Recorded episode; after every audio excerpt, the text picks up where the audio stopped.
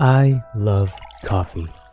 The wafting, robust aroma is a welcome invasion to my smell receptors as I wake up in the morning to start my daily routine. Slowly pouring the hot brew over freshly frothed, heavy whipping cream before slowly bringing it to my lips to partake in this time honored ceremony carried out by kings and servants alike. But not today. Not this day. Because today, now, this eternal moment, I renounce my slavery.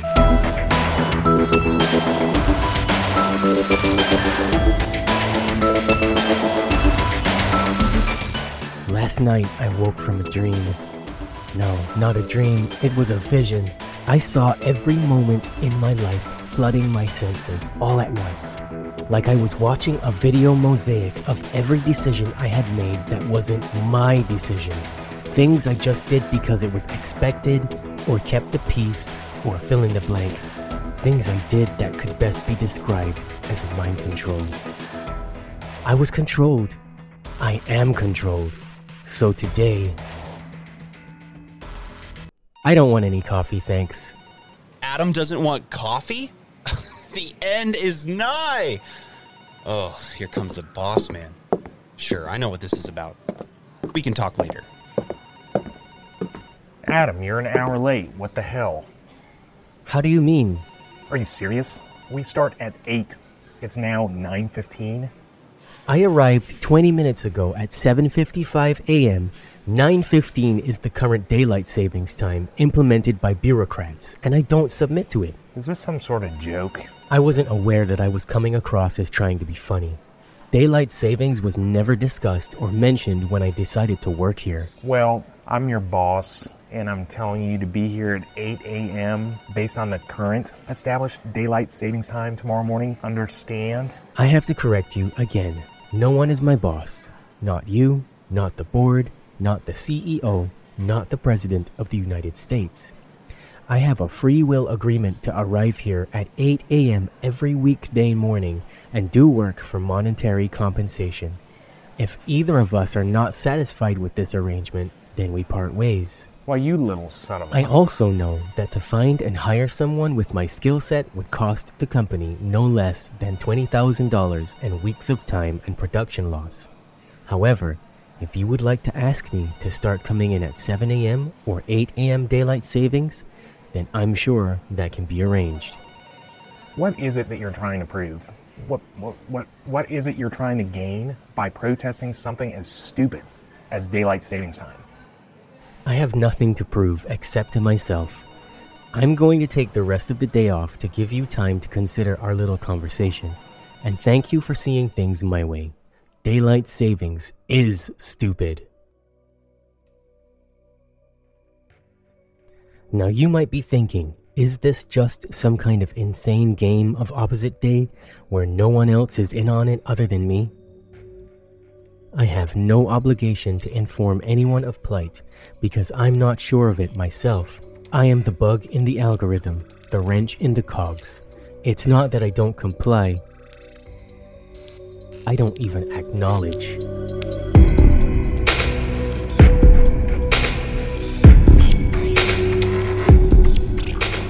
Took a walk by the lake. For five years, I have worked here, and this lake has been a stone's throw away. This is the first time I've come here.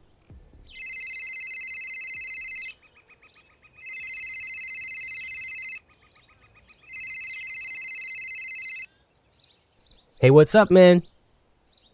Dude, word got around quick about your little show at the office. What is going on with you? Daylight savings? It's not about daylight savings. Then what is it? It's hard to explain. Well, try to later. We're still going to the game tonight, right?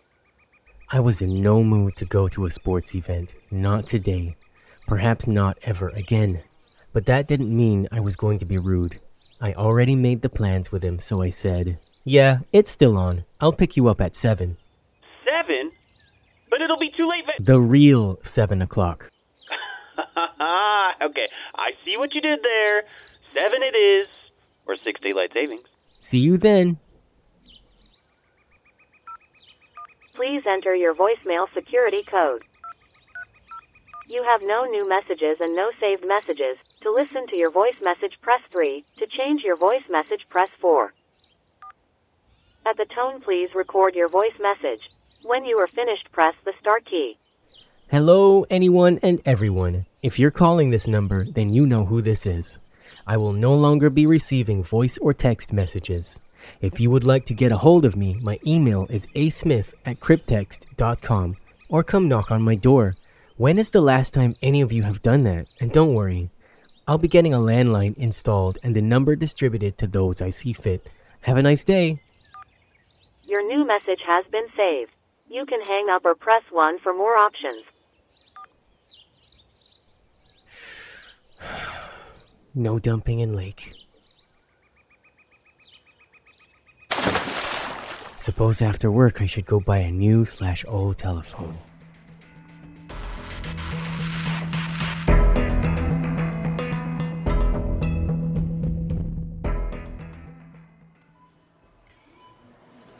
Did you find everything okay? Well, I didn't need to find everything, just one thing. Wow. Haven't seen anyone buy one of these that was under mm, 70? She stood there waiting for the standard reaction everyone has to hearing a sneeze. A bless you, perhaps. Even God bless you. I resisted the urge and let things play out. Okay. That'll be 1523, please. Here you go. Have a good day. Ass. It was painless. Nothing happened in this small social experiment, and even if it did, I wouldn't care. The rest of the afternoon, I pushed small limits. I didn't hold doors for anyone. Rude. I crossed streets that didn't have the walk light on. No shirt, no shoes. I took off my shoes, making sure the clerk saw me. I got service.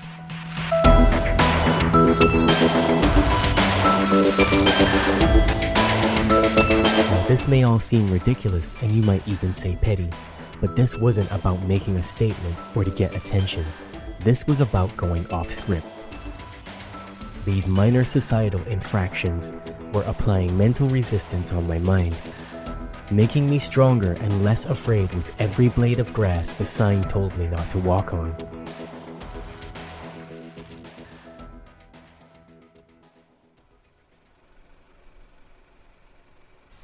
Mid, oh, Toms!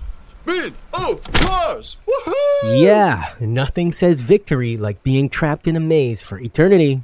What? Never mind. Man, what has gotten into you? I'm worried. You don't you don't seem to be yourself. Myself? I'm not so sure I've even been myself. Well, you aren't acting like the Adam I have come to know and love. Like at work today. No coffee, which is just Looney Tunes for you. Then, of all things to get up in Yosemite Sam's ass about, the guy is a dick all day, every day, and the battle you choose to fight is daylight savings?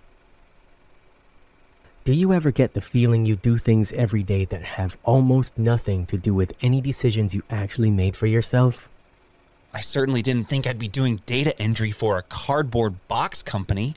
I don't mean that, I mean everything. When you wake up, how you brush your teeth, what you watch on TV, the clothes you wear, right down to the goddamn song that gets stuck in your head. Any choices you think you're making are purely symbolic. Paper or plastic, white or wheat, red or blue. Do you want fries with that? It goes on ad infinitum. The only choice I'm thinking about is getting to this game. You can get existential in your own time. Come on, good buddy. We've been looking forward to this all week. Let's just worry about getting to the stadium.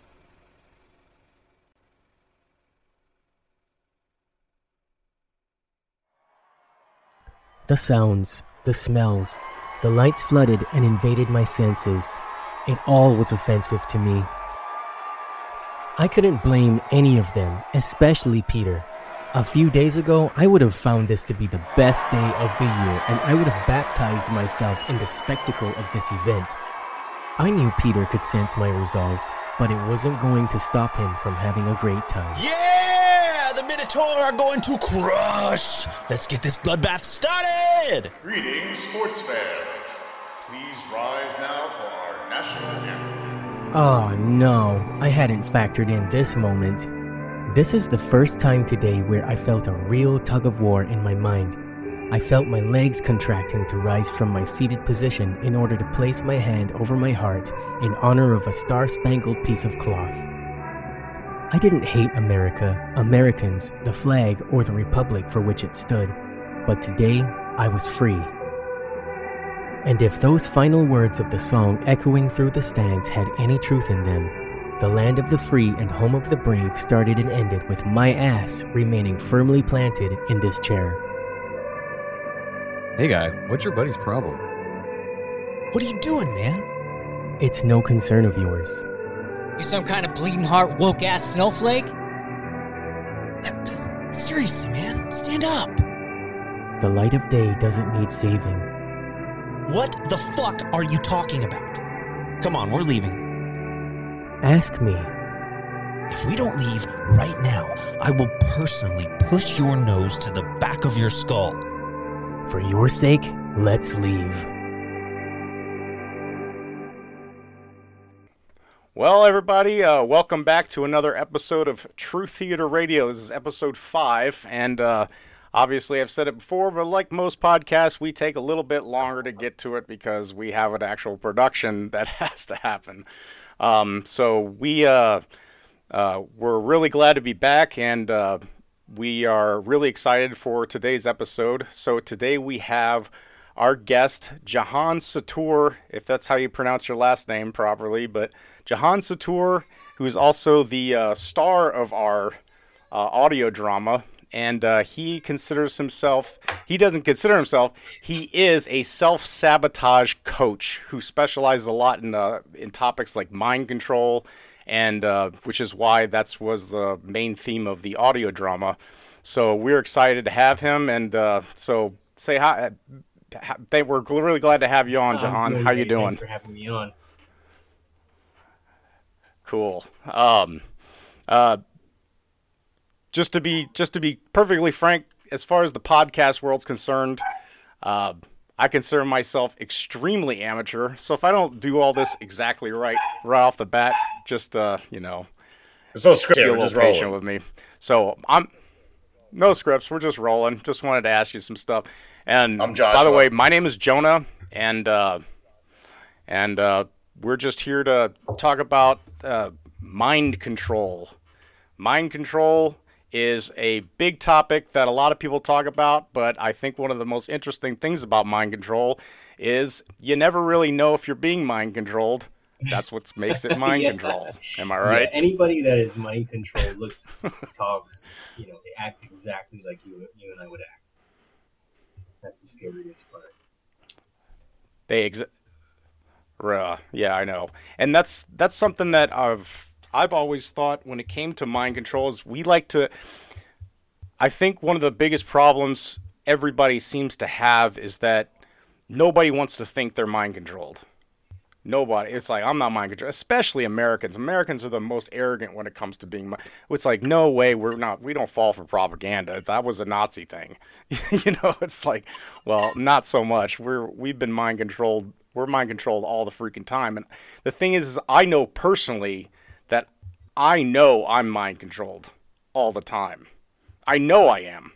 And it's one of those things where I feel like it's almost has this kind of outer body experience when I see myself doing things that I know that I don't deep down want to do, but I'm fully consciously aware of it and I hate it.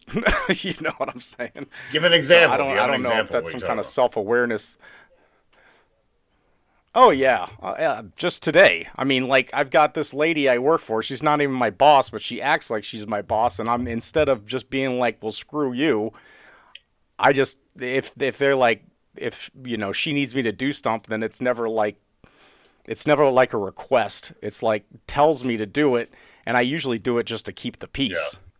You know, but so I mean that's just like one example, but it's it's like little it's it's little thing. It, like for just just to give you for instance, the the audio drama portion of this was almost a little bit therapeutic for me in the sense that I wrote your character of kind of the everything that I wish I would do, but I don't.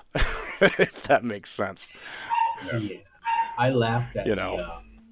the, the, the whole Adam perspective of things because I was that guy. When I first woke up, I was like, I don't want any coffee. and every you know everybody's like Yeah. I, Okay, I think so- the part really nailed it because everybody is so controlled by everyone else's ideas of how the world should be that when you say you don't want any coffee or you don't want to participate in the national anthem or you don't want to get anything from McDonald's or anything like that, people look at you like, what? And it's like they can't comprehend Right. because the mind control it creates a compartment in their mind where they are that thing. There's no separation between them and a Big Mac. Mhm. And they kind of will continue to loop over that same desire and need for it.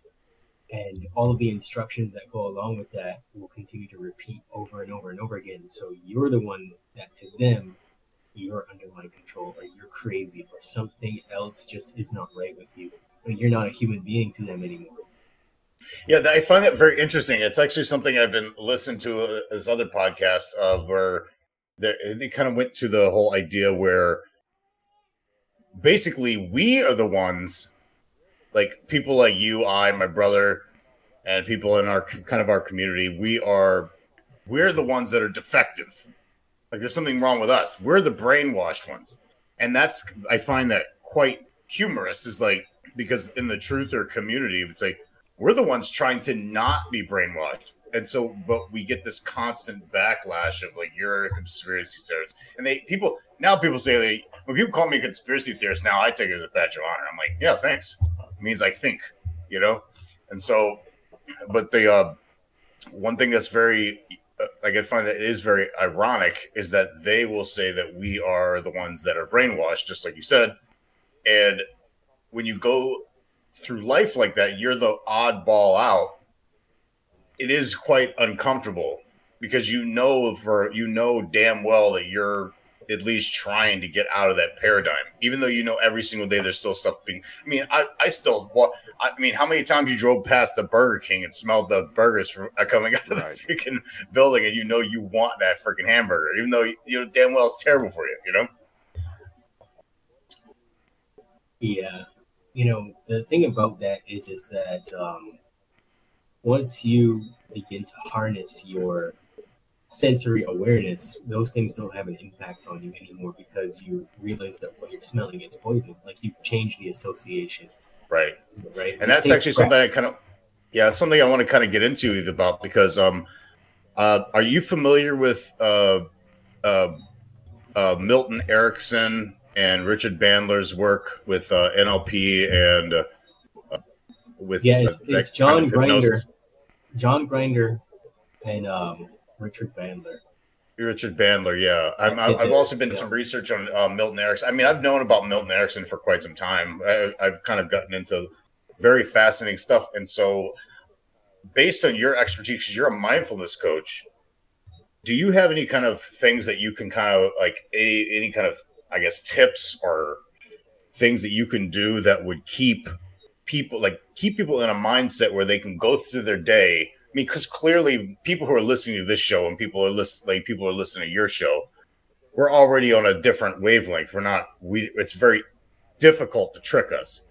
But there might be some some things that I mean clearly because things are coming at us all the day, all the time. And so I would like to know from your expertise, can you sh- can you maybe give some people some pointers on like how to maintain their sense of awareness while not going into kind of a a I guess a theta brainwave, you know, hypnotic state where they're just I, I think that's is it theta where you know like that's where children are when they're like until they're seven where there's everything they see is real. Um, but if they can uh, like something that you would have that you can give people some kind of ideas of how not to get into this hypnotic state where they're and they react on it. Right. So let me start at the beginning and, and kind of explain everything there. So NLP, neuro linguistic programming, was created as an offshoot of psychology and hypnotherapy, taking the best um, wisdom and insights from it and trying to make it into one concrete method of helping people to tap into different layers of their conscious awareness to make change very quickly. So what they did was they took techniques like anchoring, and so in both hypnotherapy and NLP, they have anchoring and they have triggers. And you anchor something by using emotion and visualization, or using an auditory response, or you know, it, basically the the abbreviation is VAKOG, V A K O visual, auditory, kinesthetic, olfactory, and gustatory. So the last two are uh, smell and taste. And um, what happened is that they kind of came up with the philosophy that everything that we do is based on these three categories neural, which is your brain, how it's programmed, linguistic, the words that your beliefs are encased in, and programming, which is exactly what it sounds like. So um, that technique, it's actually a very dark form of psychology. Nobody wants to really talk about it because everybody tries to put those two guys up on a pedestal. And uh, in reality, NLP is used by the FBI, CIA, and MI6, you know, you name it. And it's used in what we consider journalism. So when you're, de- it's even used on stage. The musicians, certain musicians are good at it. You'll see certain gestures and things like that that people do that just kind of tend to be hypnotic towards people. Certain ways of wording things tend to be hypnotic towards certain people. And the problem with the way society is set up is that it's catered around hurting people like sheep on a human farm. It's not really geared towards freedom whatsoever. It's all about pulling you back to a state of unawareness and running on whatever is in you by default. So from the time you're born, they have to get you in a position where you're completely disempowered. And that happens by law of nature anyway, because if you look at how a baby is, a baby is born and it looks around to everyone around it for guidance to keep it safe. So the concept of learned helplessness, well, people can say that adults learn to be helpless or, or people learn that as a behavior, but it's installed in us from the time we come out because we don't have a choice, right? Oh. And so that underlying theme right there goes with us throughout our entire life. And just to give a breakdown of the way that things are set up for us is that uh, to bring in what you were saying, to tie that into what you were saying, children are in what's called the hypnagogic state, which is that very low brainwave. And it's a deep state of waking hypnosis. They still see entities floating all around them. They still see dead grandma, grandpa. They still see uh, the creature that lives under the bed. They are seeing all kinds of different things that are happening beyond this reality. And their minds are connecting out into the field of intelligence through that subconscious faculty, which I like to refer to as the mind of God, because it taps us back into everything. We have all kinds of information that we can tap into right back to other lifetimes, um, any ancestral traumas or anything like that. Um, we have different belief levels like the genetic level where certain things are inherited that other people did. And then when we encounter a similar scenario in this lifetime we'll fire off that program just because so, it's been in there and it's been something that's been accepted you know? Okay. so um, let me tie in a couple more things here before you ask your question so it is in that hypnagogic state from zero to six years old, about seven years old tops. They break out of that state, so everything they're learning, it's direct input into the brain until they're seven years old. What they learn then, they carry from seven to 14. They're interacting with different people, other kids at school, stuff like that. And they're trying to play out these programs and figure out what works and what doesn't work. Then, when they enter adolescence, they go from 14 to 21. And whatever they didn't get rid of in that 7 to 14 phase, they're now trying to reapply and reestablish some pattern for that. They want it to fit into the context of their everyday life.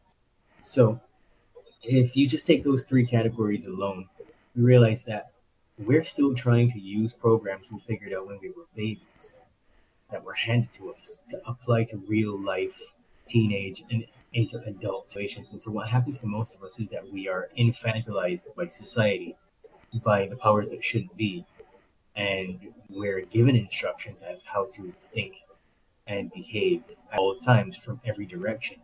And even parenting is a form of mind control. We have parental mind control. Then when we go get our jobs, we have paycheck mind control, right? And then when we are interacting with our friends, say you want to convince me to go out and have a beer or something. Well, that simple form of coercion is a form of mind control.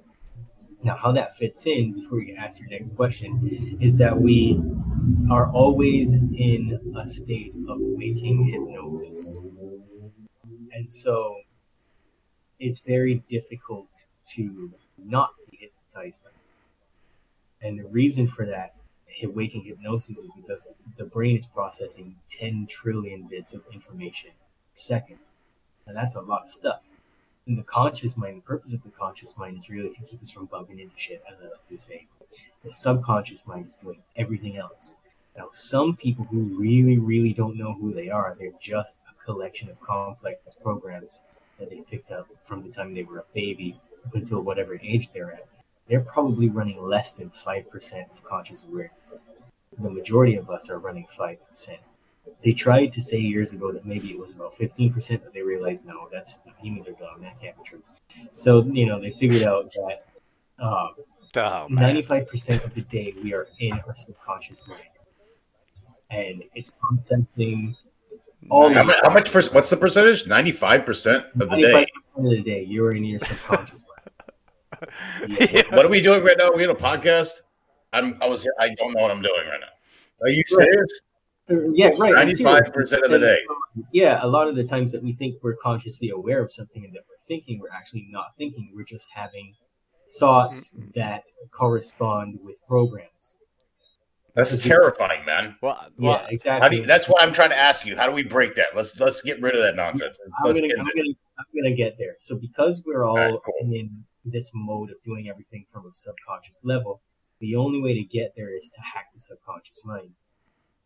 And it can be done in several different ways. We have to come to someone like me or go to a hypnotist, like a hypnotherapist straight up, maybe a board certified hypnotherapist if you want to stop smoking or, you know, lose some weight or something like that. You can go to somebody like that, or you can come to someone like me because uh, not all self sabotage coaches are uh, based in hypnotherapy or anything like that. Some of them are just, you know, they got like a certificate for 25 bucks on the internet or something somewhere.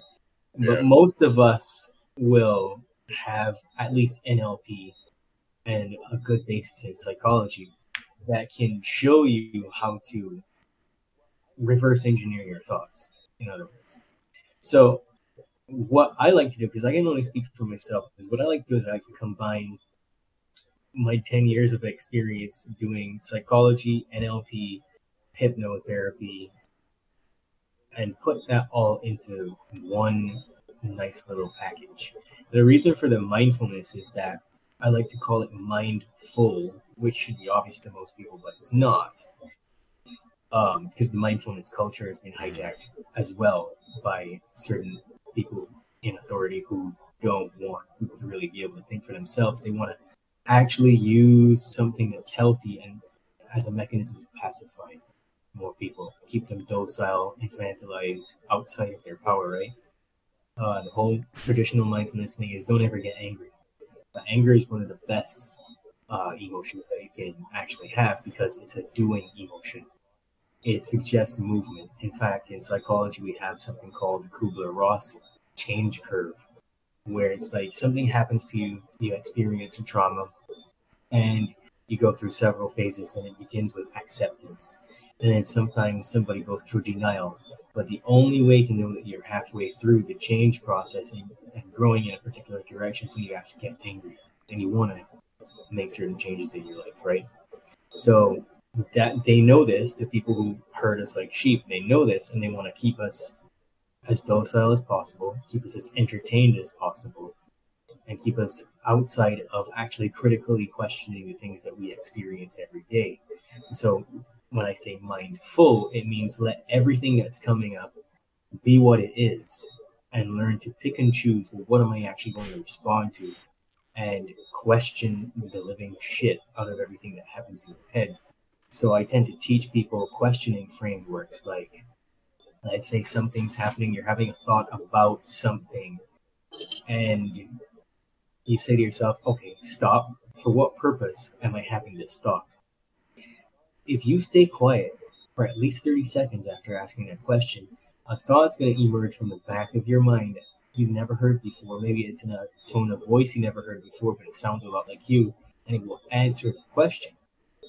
When you get that answer for that question, you can ask it again. Okay, so whatever you just said, repeat repeat it back to yourself, and then you say, okay, so for what purpose am I having that response to this? And it will give you more information. So what that actually is doing is that it's unpacking the different parcels and packets of information that go along with a particular program because the brain is a meaning making machine. And as we go out through our day and, and in prior history, we've been assigning meanings to things and creating what's called an internal representation system, which is just strategies as to how to deal with this thing and that thing and this thing and Tom down the street and the asshole at work and all those different things, right? And what we try to do is we try to put a square peg in a round hole, basically. So we try to apply certain coping mechanisms, certain strategies to situations that it would not necessarily suit. And so that's one aspect of it. But we have to realize is that the subconscious is going to fire off these programs in concert with the limbic system. So the limbic system is that part back here that's kind of like afraid of everything, and it's come through the process. So I won't use the word evolution, but a lot of people would understand if I said evolution. I just like the process of maturation as a species.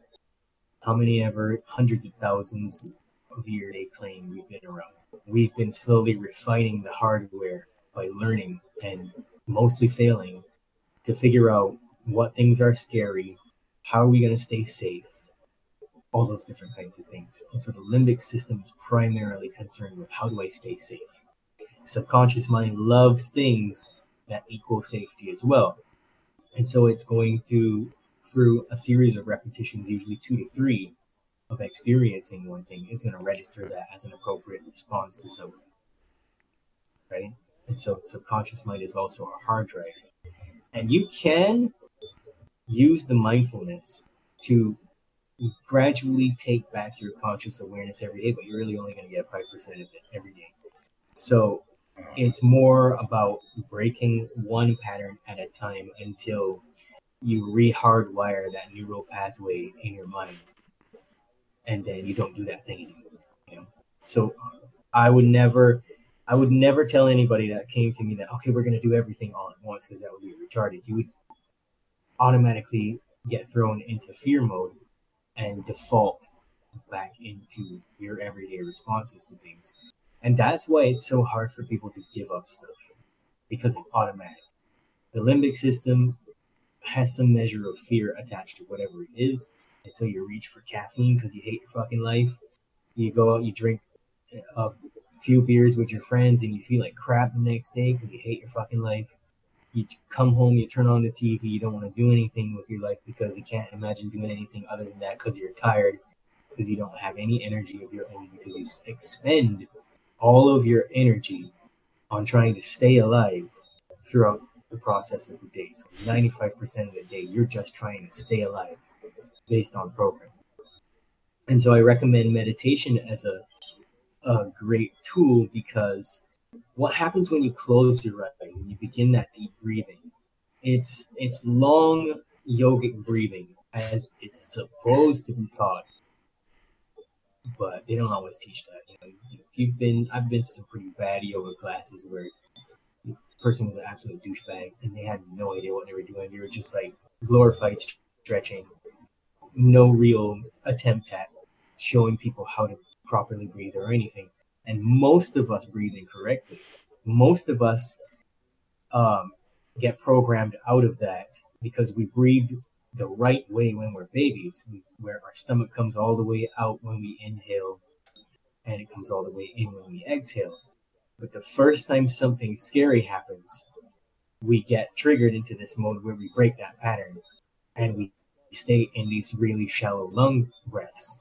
And what that does is it activates the limbic system even more. So the general rule is anytime you are in stress, the subconscious mind will take over. The subconscious mind, you don't even have to be in stress. The subconscious mind will take over if you're driving to work. And actually, you want to be in the subconscious mind when you're driving to work. All those people who are doing the most garbage, like they hesitate at stoplights or intersections and things like that, those are the people who are trying to consciously drive. And they're very dangerous people to be driving around. So um, it's, it's some things you kind of need to be in the subconscious for, you know. But let me not uh, get too far ahead of myself. When you're doing that breathing, something very strange happens because breathing is directly correlated to your feeling of safety inside of the body. And it translates to the mind okay, we're actually safer than we think. Let's do this thing and this thing differently than how it would happen. So when you slow that breathing down, the frequency of the thoughts, the speed of the thoughts that you receive slows down. It rearranges those thoughts into what I like to call what is the most important issue, the most pressing issue, your MPI. What is your MPI right now? And there's other uh, ways of tapping into that too. Like if you've ever heard of uh, emotional frequency tapping and things like that, where you just tap on your forehead like that, that deactivates the limbic system. So that slows down the thoughts. And what tapping on this actually does is it causes you to release energy. You, you release the energy of the thought. So it's kind of like squeezing on a wet sponge. You know uh, sorry, I don't mean to interrupt you. Just, just because we're we're an audio only podcast, uh, he was tapping on his forehead. And, just uh, for real anybody who quick, I just don't know heard you that, like what is he's MPI? tapping on Can you define yeah. that real quick? Ah, Yeah, so I like to call it the most pressing issue. Your MPI. Okay. So you can do all kinds of things to kind of slow that down, but breathing is the easiest one to do because we're doing that every day anyway. And um, like I said, it slows everything down so you can kind of see it because what's happening is that the mind is always doing this. It's always like, hey man, here's this thing. You want to keep that? And most of us do our best to run away from it, or we just ah, whatever, and we move on to the next thought. And so what happens is it gets back into line and it comes back around again, and it continues to do that. So until you deal with something, whether it's good or bad, it's going to stay in there. And so most people, when I explain this, they think, "Oh, that's that sounds like too much work." But it's like you're going to be breathing and you're going to be thinking all day anyway. Would you rather not be in misery, or would you just want to stay and suffer all day, right? and That's a good way to look at it. That's because a lot of times when people hear meditation, they're thinking, "Okay, I have to, I have to like stop whatever I was doing and action." And they see it as an action, and I'm guilty of this too. I've tried meditating for it. It feels like I'm going to be doing something, but then I stop and think about it. It's like, well, I'm just walking around the apartment, breathing and thinking anyway. Why don't I do it with some direction? You know? Exactly, and you're you're gonna go to sleep tonight anyway. So as you're laying in your bed, just focus on your breathing. Just focus on your stomach coming out and coming in on the exhale. It's that simple. It doesn't have to be anything more complex than that if you don't want it to be. But you would not believe how many people would resist just that. It's like you're gonna be breathing anyway. What the fuck is wrong with you? Like you know, so they don't want to do that. But the, the I guess you probably have more questions to ask, but the thing about self sabotage coaching is that it's a lot of correcting of behavior.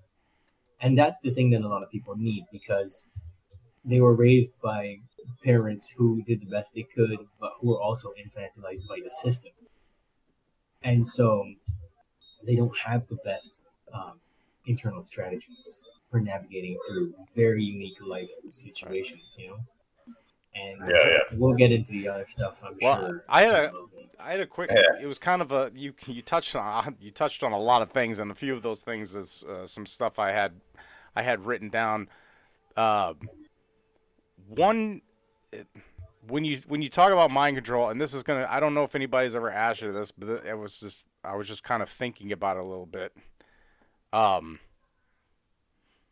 is there such a thing as good mind control?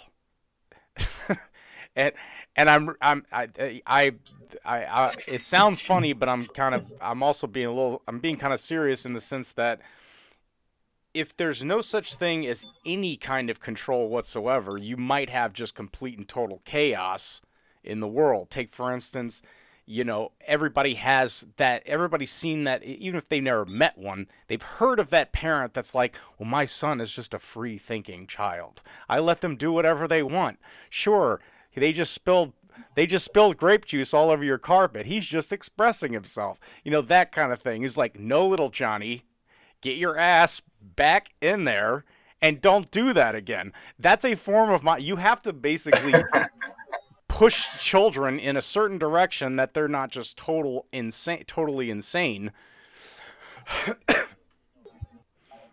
Yeah, My have brother's to- asking you if you know how to hypnotize his extremely hyperactive son. No, you That's what have he's asking. to you have to discipline your children, whether it be um, being Right. stern with the child, or you might have to put your hand on their ass, because there's a very tribal part of us that exists that Right. until we are slapped the fuck down, we don't take certain things seriously. And what happens uh, from a psychological perspective, i- and you know, this is fucking It's Oprah's her fault. I feel like this is fucking Everything Oprah's fault. over She Everything's Oprah's fault. Everything's Everything is Oprah's Oprah's fault. fault. yeah, I feel like she came out during the '90s, and she kept having Yeah. guests on her show that were psychologists, and they're you know trying to take discipline out of the family system, which is a a critical phase in breaking down the family system because children need to be disciplined roughly at times because subconsciously they don't take you seriously subconsciously that makes them feel safe because they're pushing against your boundaries as a parent. Right. and you got to slap them the fuck down. You have to put them in their place however Right. you see fit. Nobody's saying Obviously. punch a kid in the face or anything like that. They're just saying you you have to be a little bit snarky with them. You have to be a little bit rough with them. You have to raise your voice. You have to change your body language. You have to let them know because subconsciously they're looking for safety in the herd who's the pack leader? Daddy is. And so the the mother is supposed to do all these things. She's supposed to be loving, nurturing, kind. She will deliver certain forms of discipline as well, values and things like that. But the dad's supposed to come along and drag little Johnny across the carpet and be like, clean that up. I'm gonna teach you how to clean this up. I'm gonna teach you how to be responsible for yourself. You don't do that. Right? So that's been lost on purpose. And it's fucking Oprah's fault. We've been systematically uh, exposed to Oprah's fault. yeah the dissolving of the family system in different ways. And all this shit about you know certain things is child abuse and you know you can't yell at your kid and go go little johnny go and have a little time out. All that kind of stuff has been done on purpose to stop us from being the authorities that we need to be for our children and it does them a disservice because then we see highly weak and infantilized adults who can't do anything for themselves. They can't stand up for themselves. They can't deliver discipline to their own kids. they self sabotage all the time because they can't reel their own ass in. And so, you know, being a self sabotage coach is kind of like being a daddy to everybody because some people need to get their ass whooped. That leads into a, that leads into a different question because, like, I I personally have always thought that the whole if you spank your kids, they're gonna lose IQ is a psyop. It's like Joan and I, we're smart as fuck. We got our ass beat all the time when we were kids, man. We got beat. My dad had a paddle he made out of wood in his own shop just to hit us with it.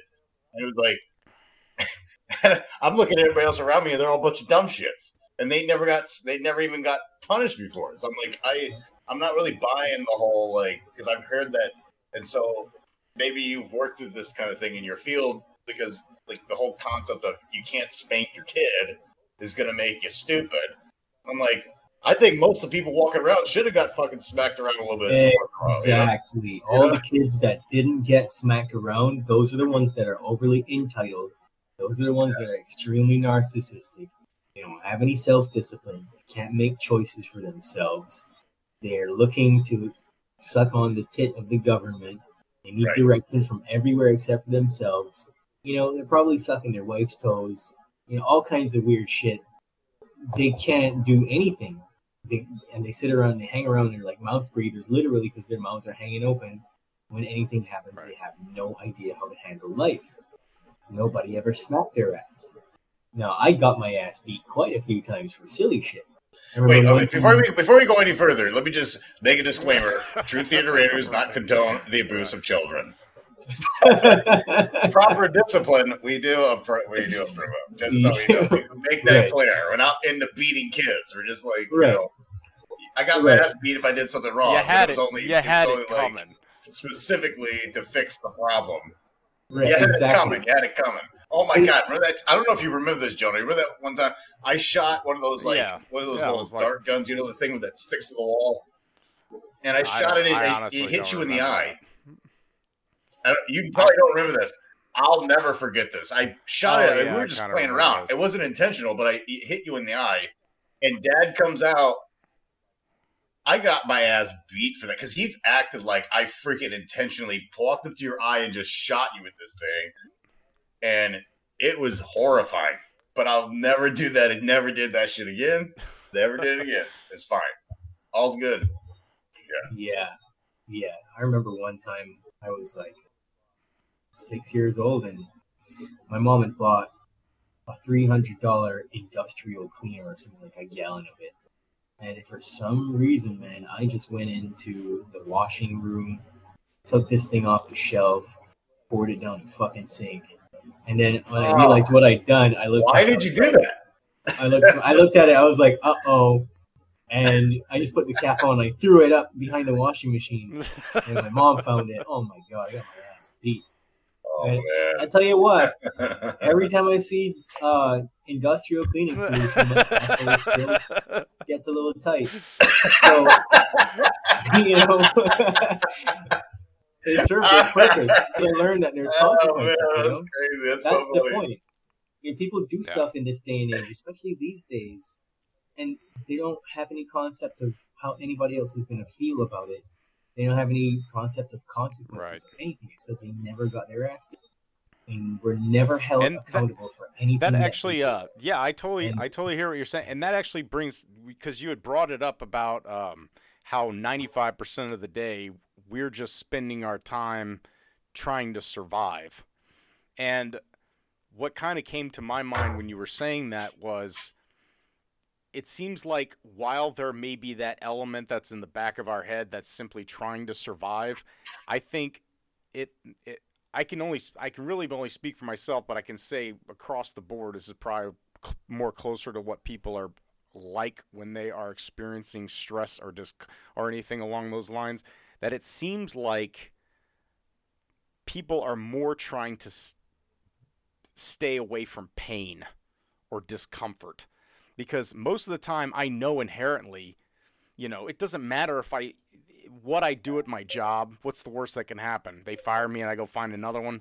You know, if I if I, you know, get any number of things that can happen. You know, you you smart talk a, a cop. What's the worst that could happen? You didn't break any laws. You can say whatever the fuck you want to a cop. but but we don't. We're we're really polite, and we're always trying to ma- stay away from from pain. And it's like even when it comes, you know, because I've thought about this before, and I'm like, I'm not necessarily afraid of dying. I just don't want to die in a really horrific, painful way. you know, it's like that's really all it comes down to. right? Yeah, I think the same thing. It's like I'm not afraid of death. I'm afraid of having Yeah. my entrails like- pulled out of my stomach. You know that kind of thing. It's like, oh, of we're just yeah. gonna keep. You know, being tortured is like one of those horrific things people don't even like to think about. It's like, you know, if I was in a torture chamber, I'd actively be trying to kill myself. But that's, I'm, I mean, we're going to full extremes. But I mean, really, that's kind of going back to all the way what you're talking about, even with with simple things like drinking coffee. It's like drinking. Drinking coffee isn't. That's you don't want to feel pain. It's really don't just you just don't want to feel pain. And I'm like, we do it all. We do it all the time. Exactly, because we have this this preconceived notion that coffee makes everything better, but what it does is it numbs the senses. It turns the brain off. Uh, I'll give you a couple of links that you maybe can put it in your show notes because people need to see this shit. It, within 10 minutes of drinking a cup of coffee, the brain activity goes from all the way on the outskirts down to nothing. So the center of the brain, there's like these two little jelly beans hopping around, and that's it. Like that's all you can see on a fMRI. Dude, don't ruin my coffee morning, man. Don't do that. You, you got you You got you gotta ruin my coffee, bro. Mm-hmm. And so why that's important is for two reasons because it numbs people and they don't actually have the energy to tap into to do really really difficult things when stuff happens but also you're you're basically stealing energy from tomorrow you know the reason why this is hilarious the reason why you have to go to the bathroom after you drink a cup of coffee is because you literally scare yourself. So you scare the shit out of yourself with a cup of coffee. It has a it has a fear reaction, basically that's interpreted by your bowels, way. and you just you have to let your shit. Dude, you're blowing my mind. Are you serious? Like, wait a minute. Hold on. Hold on. Hold on. Hold on. We're, we're getting on a whole nother rabbit hole right here. This is this is true theory, y'all. We gotta get to the bottom of this coffee fiasco here. You mean to tell me when you drink coffee in the morning, you're you literally go into a fight or flight mode and then go shit yourself. in the bathroom. you scare the shit out of yourself. You scare the shit out of yourself from drinking coffee. Yeah, absolutely. It's actually a uh, a response. That's a new coffee brand. Scare the shit out of yourself, coffee company. Yeah, Gotta exactly. Shit That's break insane. caffeine. Are you serious? Yep. So you know it, it causes the neurons of your brain to fire so rapidly that it creates a particular chemical response in the pituitary gland, which is called ACTH, adrenocorticotrophic hormone. So what that does is it it's telling your adrenal glands to produce stress hormones, throws you right into fight or flight immediately. You shit yourself. Your so your body's so afraid, but your mind doesn't feel it. Your mind goes, ah, that's good because it decreases the brain activity down to nothing. And so that makes it easy for you after you've done wipe your ass to go on and do mundane tasks for the rest of the day, right? But the problem there is that the caffeine raises your cortisol levels for at least 18 hours when it, because that's how long it stays in the system. So by the time you've de-stressed from that cortisol just raging through your bloodstream all day, you're probably on to your next cup of coffee or it's bedtime. And then you're sitting there in bed with racing thoughts, or you're so exhausted from using all of your energy reserves that you would have had if you were being chased by a lion that you just conk out. So it's really dangerous. And caffeine is one of the most lobbied things out there. Um, they pretty much run the gamut on everything, and caffeine's a hidden ingredient in a lot of different things. Man, you're Even blowing my mind here. Well, I'm like, I, I, I mean, I seriously, actually like, listened I to that live thing for you coffee, sent me about the guy Right. talking about coffee and how basically it's like the it's been weaponized, which is really kind of really kind of crazy. Because don't get me wrong. Now let me just let me just say this: I do have you on record saying how much you love coffee.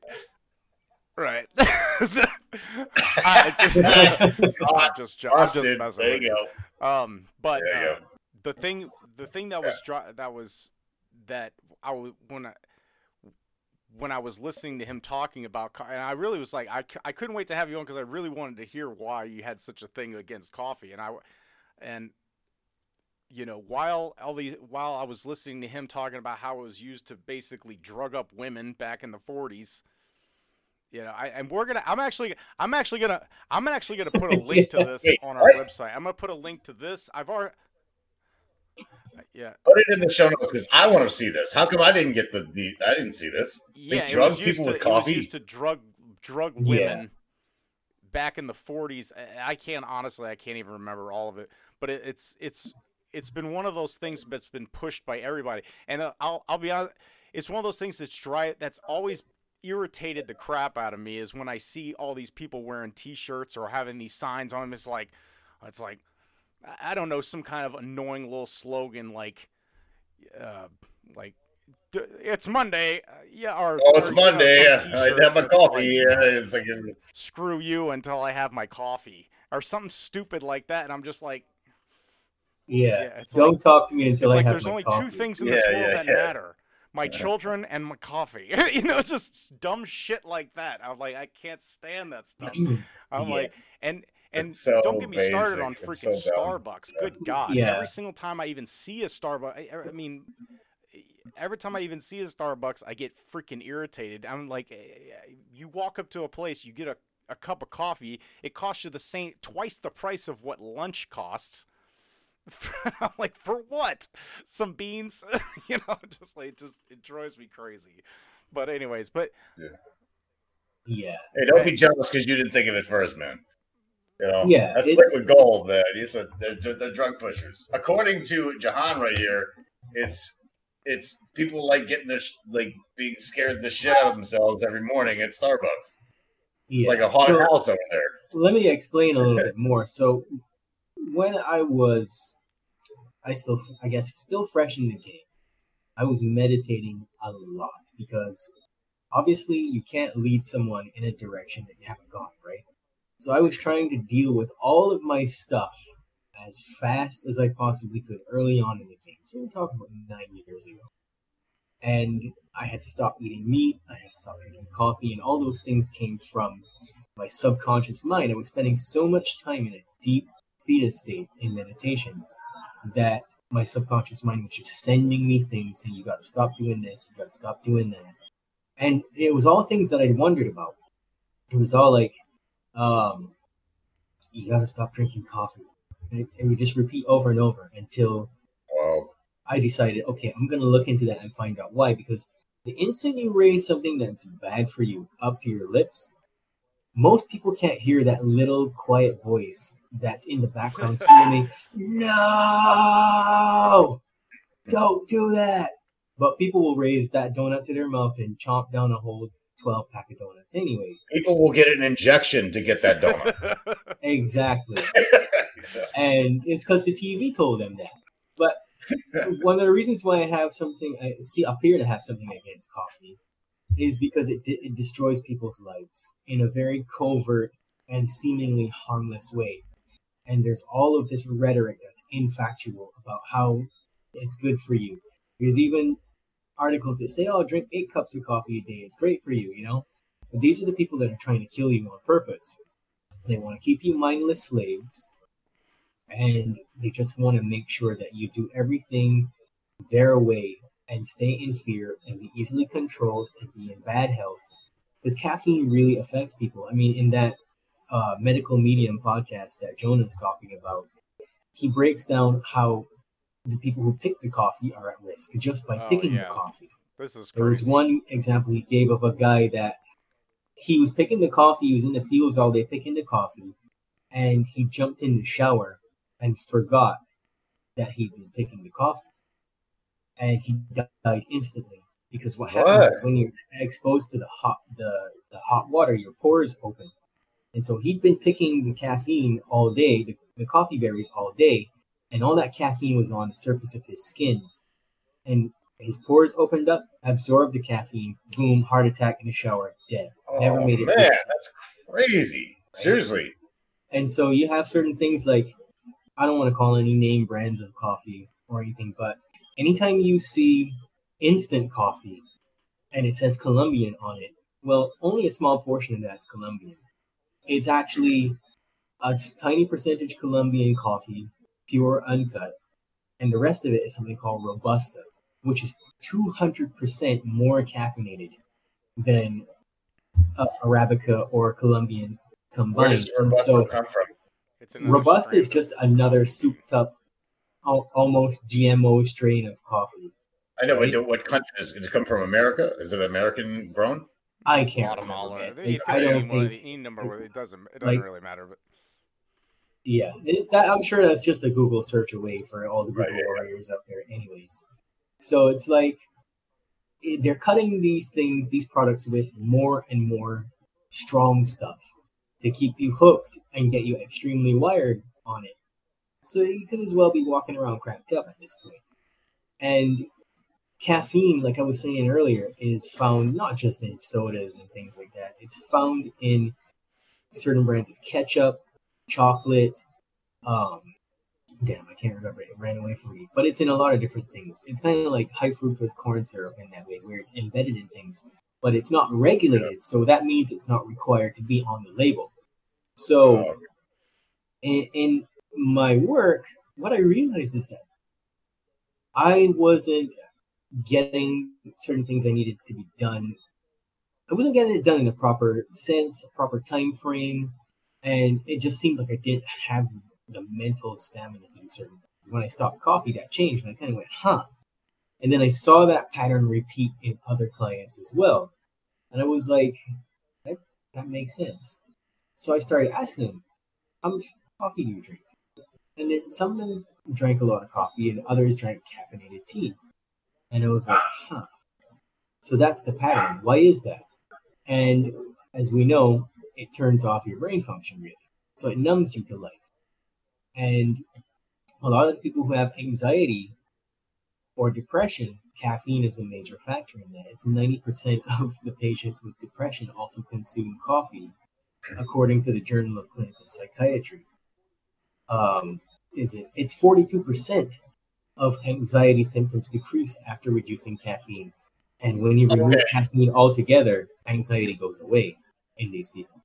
Yeah, I, I, I gotta I gotta hear this because I this is actually something you're connecting a lot of dots for me personally because my my story is and and Jonah's my brother's seen this before but I I'm uh, I don't really talk about this that much but I'm a veteran I'm a combat veteran and I have you know some I'm crazy you know but it's like I have a lot of anxiety you know I have a lot of uh, and with anxiety comes depression because you're depressed because you're anxious you know. And I also happen to drink a lot of coffee. And I do notice in the morning when I do drink drink some coffee, I'm like, oh, that's really nice. And then I, after about a about a half an hour, I start feeling a little bit like really kind of tense and very anxious. I thought it was really good synchronicity uh, that because I went on to your podcast this last week just to see what your latest stuff was on and your last the, because I was looking into hypnosis and getting an NLP to fight anxiety and PTSD in veterans, specifically for myself, not necessarily for the rest, but if it worked for somebody else, then I can lead them onto it. And your last the last podcast you had was one on interviewing um, the gentleman from Denver about hypnosis, and then you had the other one that was called PTS Dreams, and I was like. That's so frank. That's so in sync with exactly what I was looking for this week. And so, but now we're talking about coffee that was linked to the podcast. There's a lot of synchronicities going on with this, and so I would I would like to understand like if you have so if you're saying that if a veteran who ha- anybody who has some kind of trauma because a lot of people don't understand like uh, trauma doesn't always have to be a specific event. It could be a prolonged steady trauma of something going on every day that's not necessarily like this one big burst of like watching somebody's head get cut off. It could be just okay i'm in a dangerous zone every day. I can't i have to sleep with my one eye open every day. That can create trauma. And so do you think in your opinion do you think that um veterans could potentially, if they, if you could convince veterans to stop drinking coffee, which I don't know how you're ever going to do that, but if you could convince them to stop drinking coffee, do you think that would help with like PTSD symptoms, anxiety, depression, all those things? Let me tell you something. Uh, you were correct when you said anxiety and depression roll together. They're friends. They, you don't get one without the other. They're highly dependent on each other. But what they, what that means though is that emotions are not illnesses. Now, the first person that told me that, my very first trainer in CBT, did 20 years in the military, mm-hmm. and I so basically I was trained by someone who was in the military for two decades. Cool.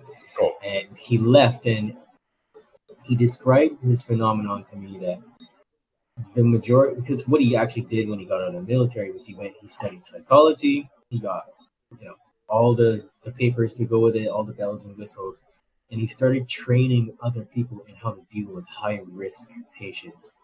And he did a lot of work with PTSD people who were in the military who were discharged or maybe their, their time was over they just left. They didn't know what to do with themselves. So the definition of a crisis is when you're in a transition phase from one point to another you don't know who you are or what to do now the reason why a lot of people get ptsd when they leave the military is because of exactly that Right. they're, Actually, they're in that crisis and they want to ever- integrate back into society and they don't know what to do. So when they go to like a regular job and raising a family and they've been in all these complex situations, their limbic system still thinks they're in the military. They Right. still thinks they're in high risk situations. Mhm. And they have not yet learned how to down regulate. Right? So down regulation is that same process of learning to breathe and stabilizing yourself so that you can assess the events that are actually happening because there's a general rule in cognitive psychology that says that A plus B equals C. A is the activating event, whatever happened. C is the consequence, but in the middle, B is the beliefs you have about them. And so it's easy, as you know, in the military to have beliefs about certain things, but we, then we do the square peg and the round hole thing. Mhm. Yeah. So the coffee thing causes all of the subconscious information to bubble up very quickly. And because it's unprocessed and because the mind is asking you that question, is it okay to keep this? And you've never said no. It's going this and this and this and this and this and this. Mm. And so PTSD, you can have the same response as watching your buddy get his leg blown off as a cat jumping on your lap. Yeah. Yeah. The mind is So you're saying th- th- this is like this is just really. I mean, this is this is why we're a true the podcast because like sometimes you don't think about something as simple as coffee as potentially being a form of brainwashing that can bring down entire societies. Like, like I think about my like all the veterans I know, like that we pound coffee. You know, if you're not drinking booze, you're pounding coffee. Right. You're doing one of those two things. That's a big part of coffee culture. Uh, I can Yeah. I can attest. I mean, Yeah, it's- I can attest to that when it comes to the whole, uh, you know, pounding coffee is. Uh, it's one of those. It's one of those things that I. I didn't start drinking coffee until I was, you know, I would say mid to late twenties. To be honest with you, I drink coffee all the time, all the time. Didn't, but I wasn't one of these guys, these young people that started drinking when they were 16. I mean, they got kids nowadays drinking it like when they're 12 because everybody's freaking drinking coffee now, every you know, all the time. But uh, but I Yeah, it didn't used to be like that when we were kids. Like coffee was for coffee was adults only. thing. Now it's like you know everybody everybody's drinking coffee and and it's just it's just something you do. But I know for myself, it was it was a because you we brought up the whole drinking thing, and I I'll just get into something slightly more personal, but uh, for myself, uh, coffee was like the substitute for alcohol, and I was I'll I was, and I emphasize the word was an alcoholic, and I, w- I was mad crazy about drinking alcohol, And so coffee for me is almost like the antithesis of alcohol because alcohol is a major downer and I I like the downers. It it it it shut me down. I loved it. I loved being able to shut my brain down because I I think a lot. And when I was able to shut my brain down, it was like I can finally relax a little bit. But it, it got to the point where I couldn't just relax. I had to blank out. I had to check out. That's what it had to end out come, coming to. And even when, uh, and when I say I emphasize that I was an alcoholic, I could not stand because I did. I actually did. I did go to AA meetings and things like that.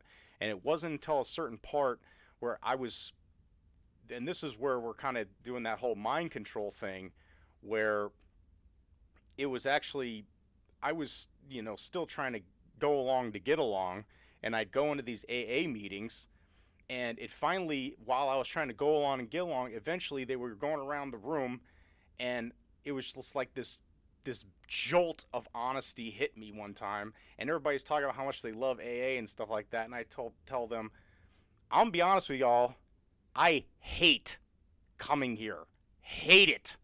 I don't like any of you, and I hate the f- and I hate the yeah, and I hate the fact that you all call yourselves alcoholics for 30 years.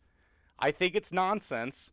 And I think the only reason why I stopped drinking was because I had the the cojones to show up here in the first place. So it wasn't like me coming to AA made me stop. It was I knew I had to stop so bad I showed up here. that's how that's what it was. but and it was one that's of these awesome. things where it was that you're talking about that little the silent voice and we and that's what's so frustrating about coffee kind of like what you're talking about. Coffee is one of those things where it's socially acceptable to be crazy addicted to coffee. Everybody's like you can go up to anybody and be like i have to have coffee and be like well good on you man. So do i you know and y'all just go have some coffee together. Y'all constantly drink coffee. With alcohol it's like you can't just say like i gots to have my vodka now and anybody look at you like you're serious. For me drinking was so that inner voice was so strong. I mean, let me tell you, this is one of those crazy things I don't know if any alcoholics ever tried. But let me tell you, not only did it not work, but it was so clever, I can't believe it didn't. because I actually programmed my phone to, on the hour, every hour, repeat in a text to speech voice notification that came through into my ear and said, don't drink because you love your wife and children. Every hour on the hour it came into my ear and I can't tell you how many times I was drinking while that said that in my ear. How fucked up is that? that's what's so crazy. And the yeah, thing is, yeah. is like when you're talking about coffee, I think that's harder for some people to stop simply because it is so so socially acceptable. So I understand addiction, and I have a coffee addiction. I'll admit that straight off the bat. But at least I can go to work, and that's the that's the only problem I have with with co- with the coffee part is because while you can get while it makes you shit your pants and you're you're in fight or flight, it's easier to be addicted to it because it's so acceptable and at least you can get through the day without you know getting fired or killing somebody killing somebody else i should say. So sorry about that rant but was, you're just talking all this stuff and it was kind of it was just i was thinking about a lot. It was just uh, uh, i was just tying that all together and with my life. So to be honest with you I, i'm just being honest as far as me being able to stop coffee, I know I should, but because I know at the current moment I'm in right now, it is that one, I'll admit, crutch that keeps me, one of the additional crutches that keeps me off of drinking booze. well, I'll tell you right now, I'd rather you scared shitting your pants than drinking for alcohol. So we're good with that. Yeah. But uh, but go on. I mean, I I didn't want to cut you off there, Jehan, because well, a lot of what you're telling us is great stuff, and I I I'm in agreement with you. I just wanted to let you know that it's it's it's one of those things that's hard. Not to mention it's delicious. I forget it, it tastes great. So, but anyways, go on more with what you were talking. So what? What? Okay, so yeah, continue to talk about because I'm like I'm I'm curious also about like with uh because I, I did bring up about how with people with anxiety, depression, and all these other things, it's like this goes ties back into the brainwashing that we live in cult in our culture, where we feel like we can't handle the stresses of modern day life. It's that whole thing where we talk about like modern day everybody feels like we're in a jungle but we're really not. Everybody's pretty safe you know and so people will drink coffee they, they do they have all these little stimulants that help them to get through their day if you will. And so i'm just um trying to i because so as a mindfulness coach are you able to are you how successful have you been able to get people not only to deal with their with their issues, but also to get off things that might trigger those same issues, such as caffeine, alcohol, any kind of stimulant. You know, I feel like I got a lot to say because people tend to think, oh, you're a self sabotage coach. You think that because you've studied all these different things that you know everything and that you know me, you don't know what I'm going through. That's a lot of th- the stuff that people say to me. And it's like, I drank coffee, drank coffee for nine years. I smoked cigarettes for nine years. I drank alcohol from the time I was 17 years old until I was 27. I was a bad alcoholic. But the, the reason why I started drinking alcohol is because my father was an alcoholic. And he would call me up. I remember being nine years old and we had this iron phone table thing and it was it had like one seat and a big armrest on one side and then on the other side he had like a phone book and his phone on top of that. And it was really comfortable. And I'd sit there and he'd call me at uh, around 5.30 in the evening. And all he would do is tell me things like you're never to be anything. You think that you're smarter than me. You know, you, are just you're never going to amount to being anything. You think that you you're good at this thing, and that went on until I was about 14 years old, and I wanted to be a musician. So when I started getting really good at it, and started teaching at 14 years old other kids how to play. He would call me and then he would say, "Oh, you think you're better than me because you can play music, you're never going to succeed at music. You know, whatever it is I was doing, he had to tear that down. And that became a part of me. That programming became a part of me. I am not good enough.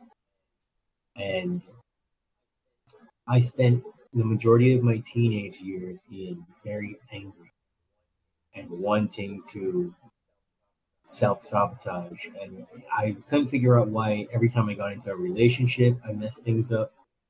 I couldn't figure out why every time I got any money from my endeavors, I'd mess things up. Couldn't figure out why I couldn't keep a job. I was messing everything up. So here, where I grew up, it's very common. It, it was very common back in those days that you could just go into any store or gas station and buy alcohol. No proof of identification or anything whatsoever. And so that was a bad thing for us kids. We started drinking, all, all of us as friends, we started drinking at 17, going out to parties. Four nights of the week, we'd be smashed on summer vacation. And some of us would drink even when we were in school.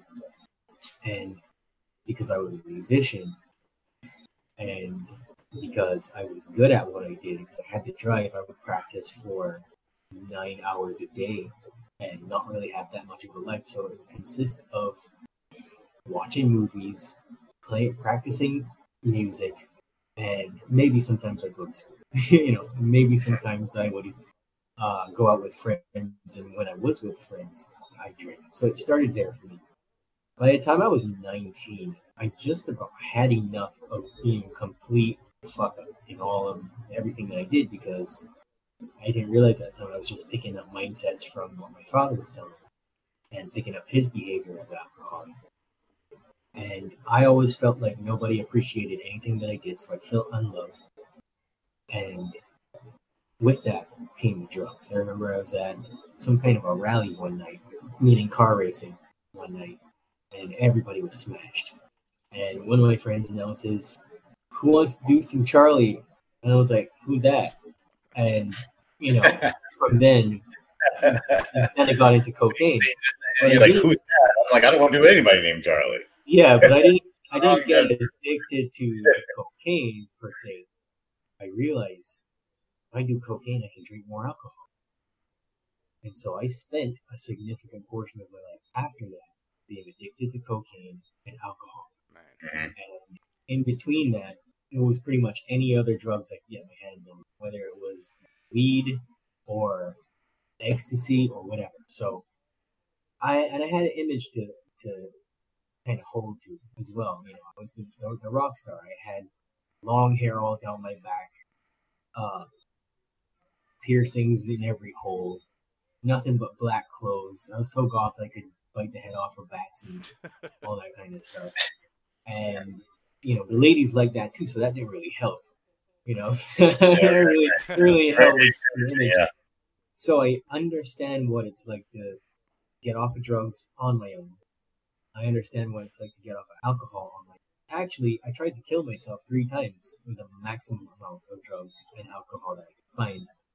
And it just I just kept coming back. And what actually happened to me, a lot of people think this is hilarious, and I can laugh at it too. But what I actually ended up saying out loud was, Jesus Christ, I can't even kill myself right. And when I heard those words come out of my mouth, it hit. And then I had a big emotional reaction. I just started bawling. I was by myself. And I remember the only reason I, I think I came back from that is because my dog jumped on me and was like, You gotta you gotta get up, man. Like this ain't over. The dog was scratching my face. And I kind of came out of it. And um I was like, man, well, that didn't work. So I realized that something had to change. Like, it wasn't anybody else's fault. It wasn't even my dad's fault for anything. It was just me that had to take responsibility. And that changed everything for me in that instant. And I love to say this phrase over and over my desire to change was greater than my desire to stay the same. Oh, that's good. and I realized that nothing was going to stop me from doing things that I wanted to do in the right way. So that's kind of how I got from there to here. That, that was a long time ago. That was that was even before I was into coaching or anything like that. So the reason why we hire a coach is for accountability. Yes, a coach needs to be highly skilled in psychology and hypnotherapy and all the different things that that are necessary because they're tools to hack a person's mind and get them to take the action steps they know they need to take for themselves. But I'm also supposed to be like a buddy. I'm supposed to talk to you about things that are going on and help you to make sense of the things that are coming up from your subconscious that you can't get a grip on yourself that would ordinarily overpower you and kind of help you see that this is how you think about things. This is how you emotionally reason about things. This is how you apply what I like to call a self justification index, which is like a Rolodex of all the shitty little reasons why you do the things that you do. And because it's clever, it slips right past you because it seems like you're thinking when what you're really doing is playing out the associated thoughts that go with programs. So I've had to do everything that I did break uh, cocaine, alcohol, coffee, cigarettes, all those things.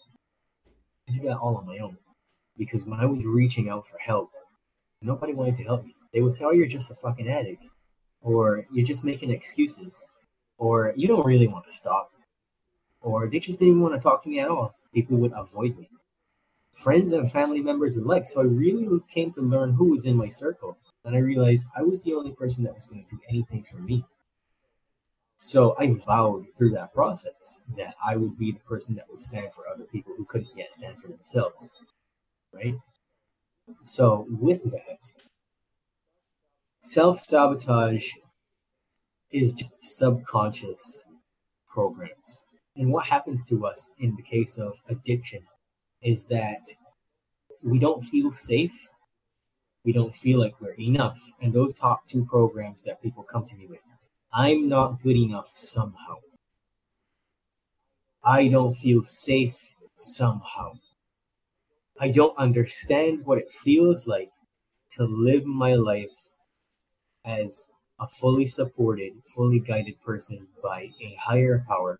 I don't feel supported by my friends. I don't feel supported by my family. All of these are programs. So you can jump around in the mirror as many times as you want or recite affirmations. But the subconscious mind is always going to follow up every positive affirmation with no, because that's the information that's in there. I'm not good enough. So the subconscious mind actually kind of talks like Yoda. It's like, I'm good enough, no. And you have to come to somebody that can break that. People associate activities like drinking alcohol or drinking coffee with pleasure and defeating pain. And they don't want to feel that tough moment. But what I have to teach people to do is how to sit with those tougher moments and how to actually challenge those negative automatic thoughts. That's a cognitive psychology term. NATs, NATs, negative automatic thoughts. Because there's not a single person, whether you are Aaron Beck, the founder of CBT, or the fucking Dalai Lama, not a single person knows where negative automatic thoughts come from. It's just an automatic stream of consciousness that plays out based on information that we already have. So, what we would do is we would have to reverse engineer the way that you think about life in any given situation to figure out what the programs are. And so the subconscious mind knows everything about you and everything about the world at large.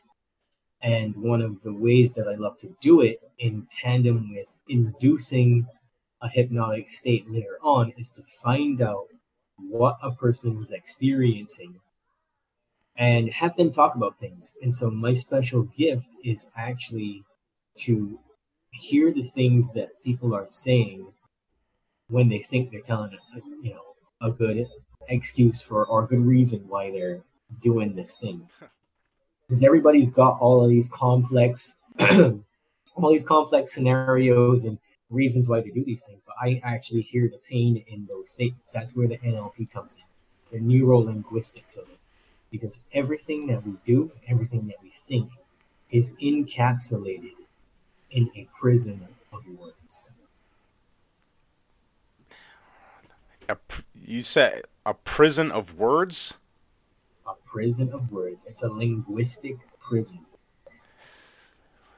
Well, I, am kind of curious to what your thoughts are when it comes to the English language and how much it's completely set up to constantly bombard us with those negative thoughts. I mean, I, I'm sure you've heard these things before where people talk about the English language is almost con- constantly set up to bombard us with negative, uh, uh, negative thoughts. Uh, whether anything like take you know you say words like oh I can't wait for the weekend. Well now you've just declared you can't wait for you, for your the your the ending of weakness. you know, you can't, wait to be, you can't wait to be weekend. Yeah, weekend or basically. good morning. It's like when you say good morning, you're basically congratulating somebody for for mourning death. you know, it's like every yeah, yeah, that's all. That's all great. That's all fair and good. And and there's word magic and those type things. I can acknowledge that and say that yes, that's true. But that really has nothing to do with it because I have people who don't speak English that come to me too. yeah, that, you know? I guess that is, that is that is that is absolutely true. And yeah, when it comes to when it comes to words and negativity, it's it does seem like those neg those random what you how'd you put it the random negative thoughts where it seems like that happens all the time, every single mm-hmm. day for the stupidest things. I mean, things that it doesn't even matter what it is. You're just like, I'm not good enough to. I'm not good enough to sweep the floor in this place. I mean, it could be anything. It's just like it's incredible how many times we're constantly telling ourselves we're not capable of it. And yet you can have you could listen to all kinds of people trying to inspire you to be like, human beings have absolutely no idea how powerful they are. And you's like, yeah, I know I'm infinitely powerful. And then, then in the very next sentence, in the very next sentence in your mind, it's like, I'm not good enough for this. you know, it's pretty crazy. Yeah, fuck that shit. Like fuck um the whole um you were meant to rule and reign and all Yeah, that I I can't stand that. That that stuff is like.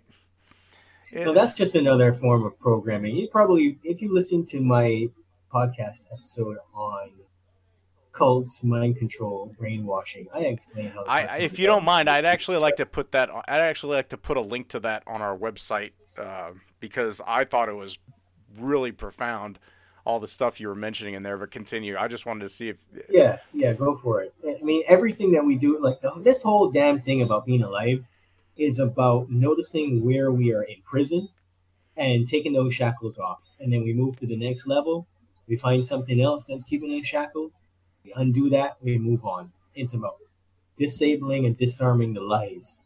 And the reason why people are in so much pain is because they're probably living a life that's built and based on some information that's false, right? right. it, it's laughable in the I don't want coffee skit um, with the, the the fucking national anthem because that's the major programming mechanism of groups of people. A nation is just a group of people that have been corralled into one culture, Right. basically. And so, one of the most profound things I heard early on in my journey when I was studying the work of different psychologists is Alfred Korzybski's theory, the psychology of nationalism, and how people are trained to do certain things on a, a reinforcement versus negative behavior system. And a lot of it starts when we're very young. They make us basically drill the national anthem of our country into our heads and we associate our sense of self with that. Hmm. And you said something at the beginning of this podcast that was hilarious to me because you were talking about how Americans are arrogant and they think that we're not in Nazi Germany or anything like that. But if you go look, there is a very old video of I can't remember who the speaker is, but it's like a big um, picture of George Washington in the background with the swastikas and everything. And it's a guy with a German accent talking, and they're reciting one of the very first iterations of the national anthem. So it's not one nation under God, it's one nation indivisible. Really. And it stopped. Yeah. And it's all a bunch, you know, and they're all like, oh, Heil, you know? so, have you ever, have you seen that? And that uh, it's a photo that a lot of people don't. Um, like if you show it to people, they they kind of gasp. But it's a bunch of American kids uh, doing the you know the Heil Hitler kind of like arm raise salute, but it's to the American flag, and this is in a American classroom. Like people know that we that we actually did used to do that same salute in children's schools way back in the day, but ever since after we got rid of it because it was bad marketing, I guess. But they did. They uh, they all did it, and it's just something that you know they do things. We see it right now with like the the vaccines and whatever. They do something, and they slowly tiptoe backwards from it, and they bring in something else. And it's almost like they try to erase it from your memory by putting as much stuff in your brains as possible to make you forget that that thing actually happened. And that's a big part of the waking hypnosis because, like I was explaining, the subconscious mind needs to transition through different brainwave states. It needs to transition to alpha so that the brain can process and repair all of the things that happen throughout the day. And so the brain, the, the subconscious mind is doing a lot of the work for you because it's a lot of stuff. If if you had to consciously process 10 trillion bits of information, you'd be having a series of mini strokes all day long. You'd just be walking around with your eyes back in your head, like, ah, ah, ah, you would never get anything done. And so we're transitioning throughout the day at least seven times into alpha brainwave state. So apart from that, anything can induce hypnosis. Let's say you're at work and you miss your wife. Can't wait to get home. She calls you up. You guys start talking on your lunch break. You start talking about things you're gonna do later, and you build expectation around what's gonna happen later. Expectation is a form of waking hypnosis, right? So the only time you're not hypnotized is when you're actually asleep. You're going through so many different forms of hypnosis and transitioning through brainwave states by nature that it's a dangerous world to live in because so many different things can happen to you. Don't even talk about listening to music where there's uh, isomorphic and interspersal metaphors, which are two types of commands that are put in the lyrics of music on purpose to preach certain um, subconscious programs into you to, to get the I mean I'm not enough and I'm not safe and if I don't do this behavior I won't be accepted and I'm, I'm not a good person if I do this or you know somebody left me and so that's the reason why this thing like all of that stuff is in the music covertly and you know we, we like to think we enjoy that but what we're really doing is repetitively programming ourselves with ideas that don't belong to us. We play that out.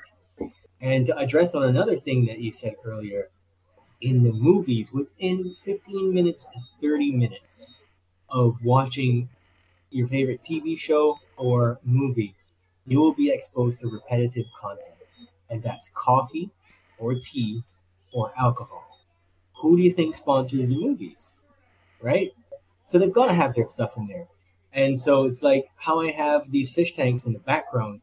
Well, you don't know what else I have behind there that says, you know, quack like a duck. Later on, you might start dragging your ass on the floor later and be like, I don't know why this is happening. I just feel like I need to scratch my asshole. Uh, uh. And, you know, I, I could do that if I wanted to be a nasty person, but that's how it works in the movies. Oh, right? You're zipping down the highway all these billboards are just fluttering past. That's repetitive content programming you. Because the subconscious mind is a scanning device and it's looking for whatever in the environment is on repeat. So, hey man, Can I ask you? everything Can I ask you I'm sorry, I didn't mean to interrupt. Like, um, I, just so that because I know I, I don't like questions that kind of leave that are kind of open, like statements. Like, okay, so no coffee, no tea. What can people drink? like, it's kind of like that. Would, if I listened to this podcast and no one answered that question, I would be livid. I'd be like, okay, so I can't have coffee and a can of tea. What am I supposed to drink? Just water? That's a fun life. Can you drink You know? decaf? Can you What's drink, can you drink chamomile tea? You know, decaf is a scam because again, it's still the coffee berry. Oh, so you're there's killing me. You can't drink decaf. Come on, man. But it, but what's what is the desired effect that you want? Let's think critically about this. What is the desired effect that tastes you want to get? I don't necessarily want. I, I truly love the taste of coffee. If you gave me something that was like truly just like this is better than water, and it tasted exactly like coffee, I'd be like, I'm cool with that. you know, I don't think I, I don't think that there's a, a a good answer for anybody that wants to have their good answer met for that one. You, Well, I- you, you just kind of have to drink some uncaffeinated tea or something, and you know, So some chamomile tea is on the table. We can drink chamomile tea. I I actually I actually have a suggestion I actually have a suggestion for that one. It's funny because my wife's actually the one who discovered it. And uh, the only problem is is that it's kind of expensive, but it's actually the stuff they make out of mushrooms. Was it mushroom coffee? Oh no! Don't come with that garbage. That is nonsense. Oh come Because on! What? It's still Debbie- uh, it's Debbie still Downer. affecting. Yeah, it's still affecting your physiology in the same way. So let me break it down for the listeners again one time. Anything you put in your body that is a foreign agent that's going to act like a stimulant in any way is going to trigger that limbic system, which is going to throw you into a cocktail of 1400 plus emotions Okay, that I, I just you can't do anything with, and you're going to start. That I put in my mouth is a is a is because I eat a hamburger. That's gonna feel feel pretty freaking good, you know. Like Well, how you is know, that different? I can't get between people and, and their meat. You know, personally, I don't eat meat because I get violently ill when I eat it. Okay, let's say an apple. Apple, uh, an apple is delicious, isn't that? Apple is gonna- great. Yeah, Apple but how is that? Like, what if oh, an apple is going to put me in the same state as drinking a cup of coffee would? An apple is not going to put you into fight or flight. An apple is going to make you feel real good inside, unless it's been sprayed with something or it's one of those apples that's been painted red when it's really just a white apple. And But what's then- wrong with mushroom coffee? That's what I'm asking. The only reason I'm saying that is because the only reason I'm asking that is because I wasn't in any kind of honestly, I wasn't in any kind of awareness that mushroom coffee was supposed to stimulate in any way whatsoever. I just thought it was supposed to taste as much like coffee without being coffee. Yeah, that's what they say, but you know, what's in the mushrooms? What's the additional ingredients in the actual thing of itself? Is it just mushroom? You, that, these are ah. things you have to take into Beats me. because That's what I thought it was. Yeah, anything that isn't anything that isn't found in the body, any additional chemicals, it's going to trigger fight or flight. It's going to mess with your limbic system. I don't recommend doing coffee replacements because a lot of that stuff still has a stimulant like effect. It may even have somewhat, I guess I wouldn't use psychoactive, but psychological effect on you, where it does change your state of consciousness, right? And you have to wonder how good is any of that for you anyway, because I don't want to say it like like this, but you know, I am a truth teller to a certain effect, so I will say that Lay it out. a lot of this stuff just kind of seems like people who don't want to let go, and they come up with all this crazy shit, like, oh, coffee's bad. Let's drink mush- mushroom coffee. Let's drink dirt water. Like just drink a fucking glass of water.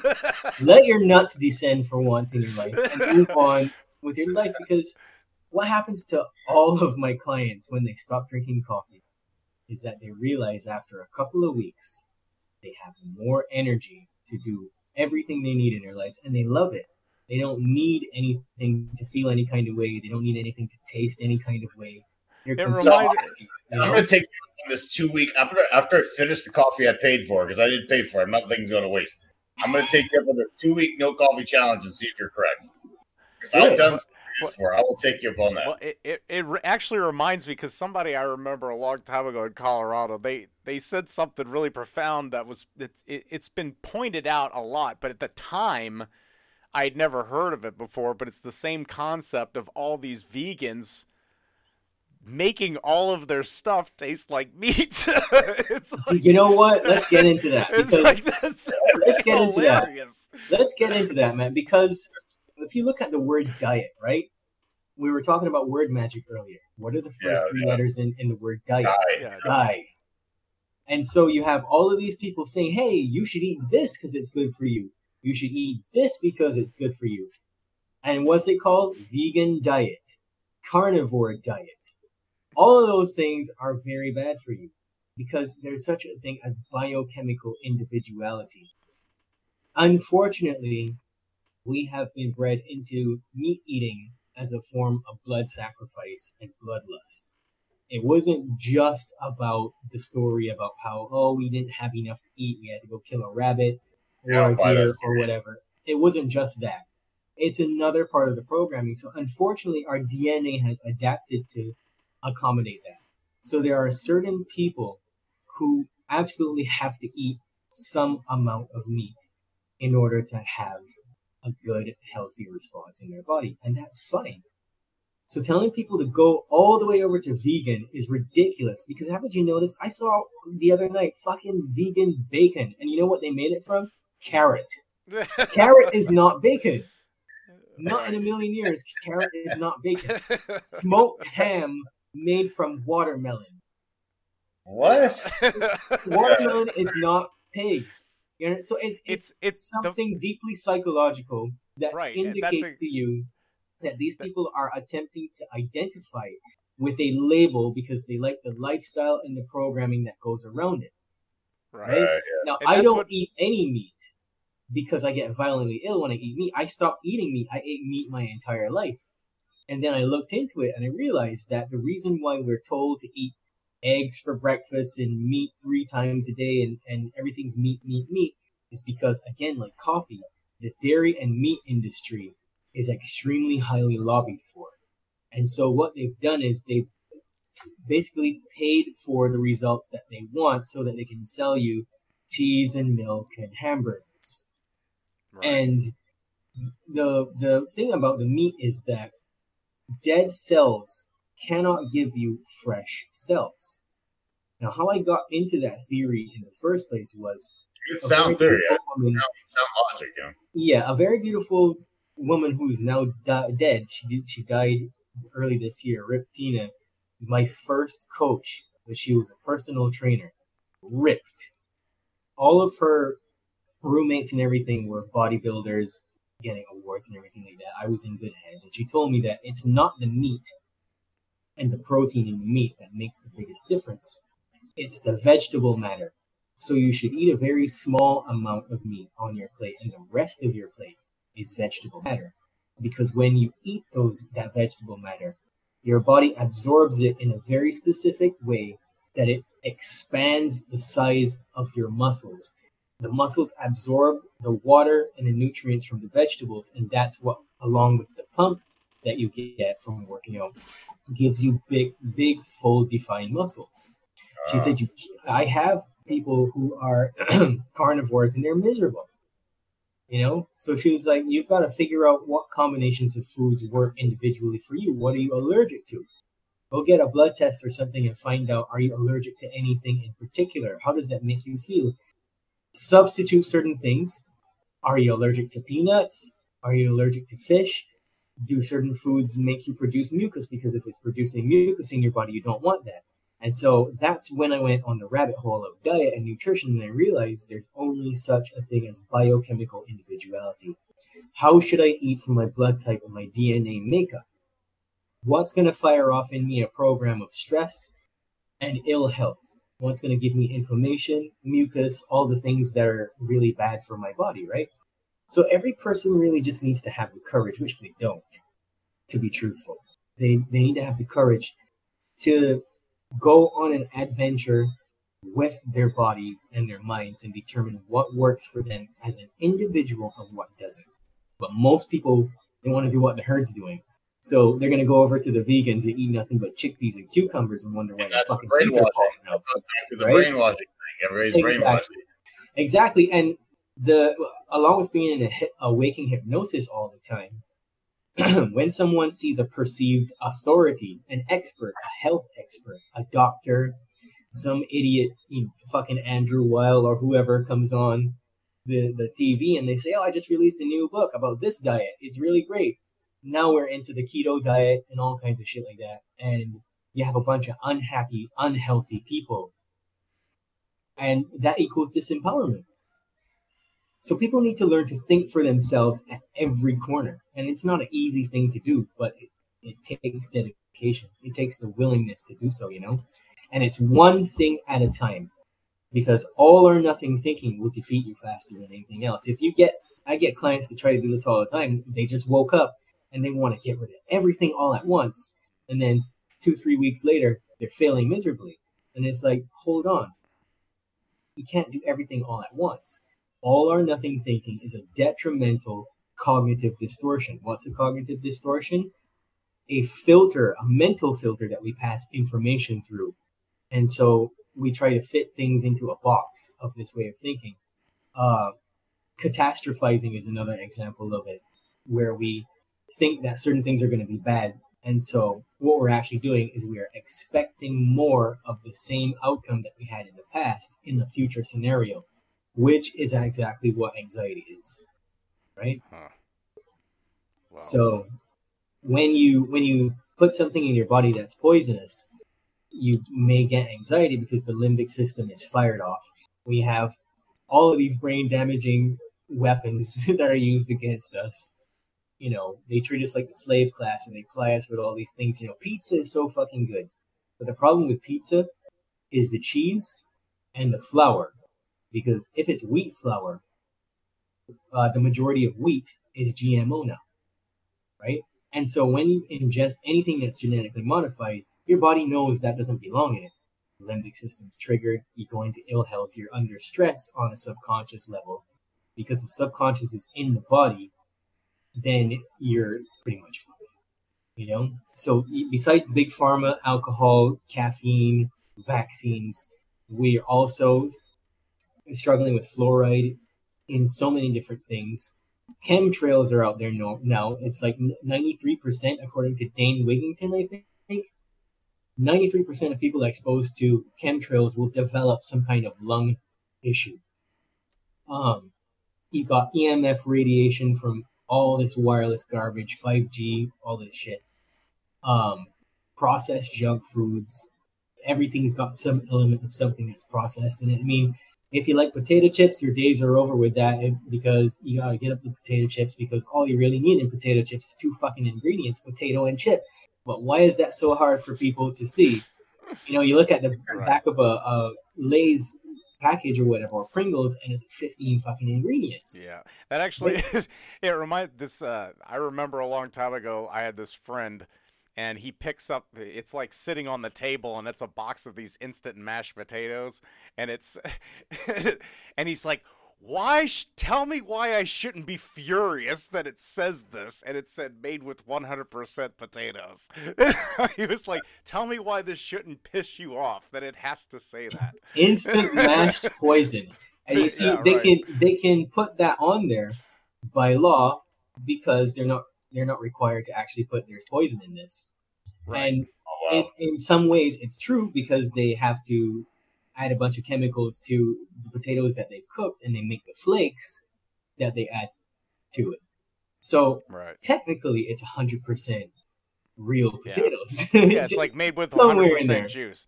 Oh, I know. Somewhere in made there. with, made with. It's the with.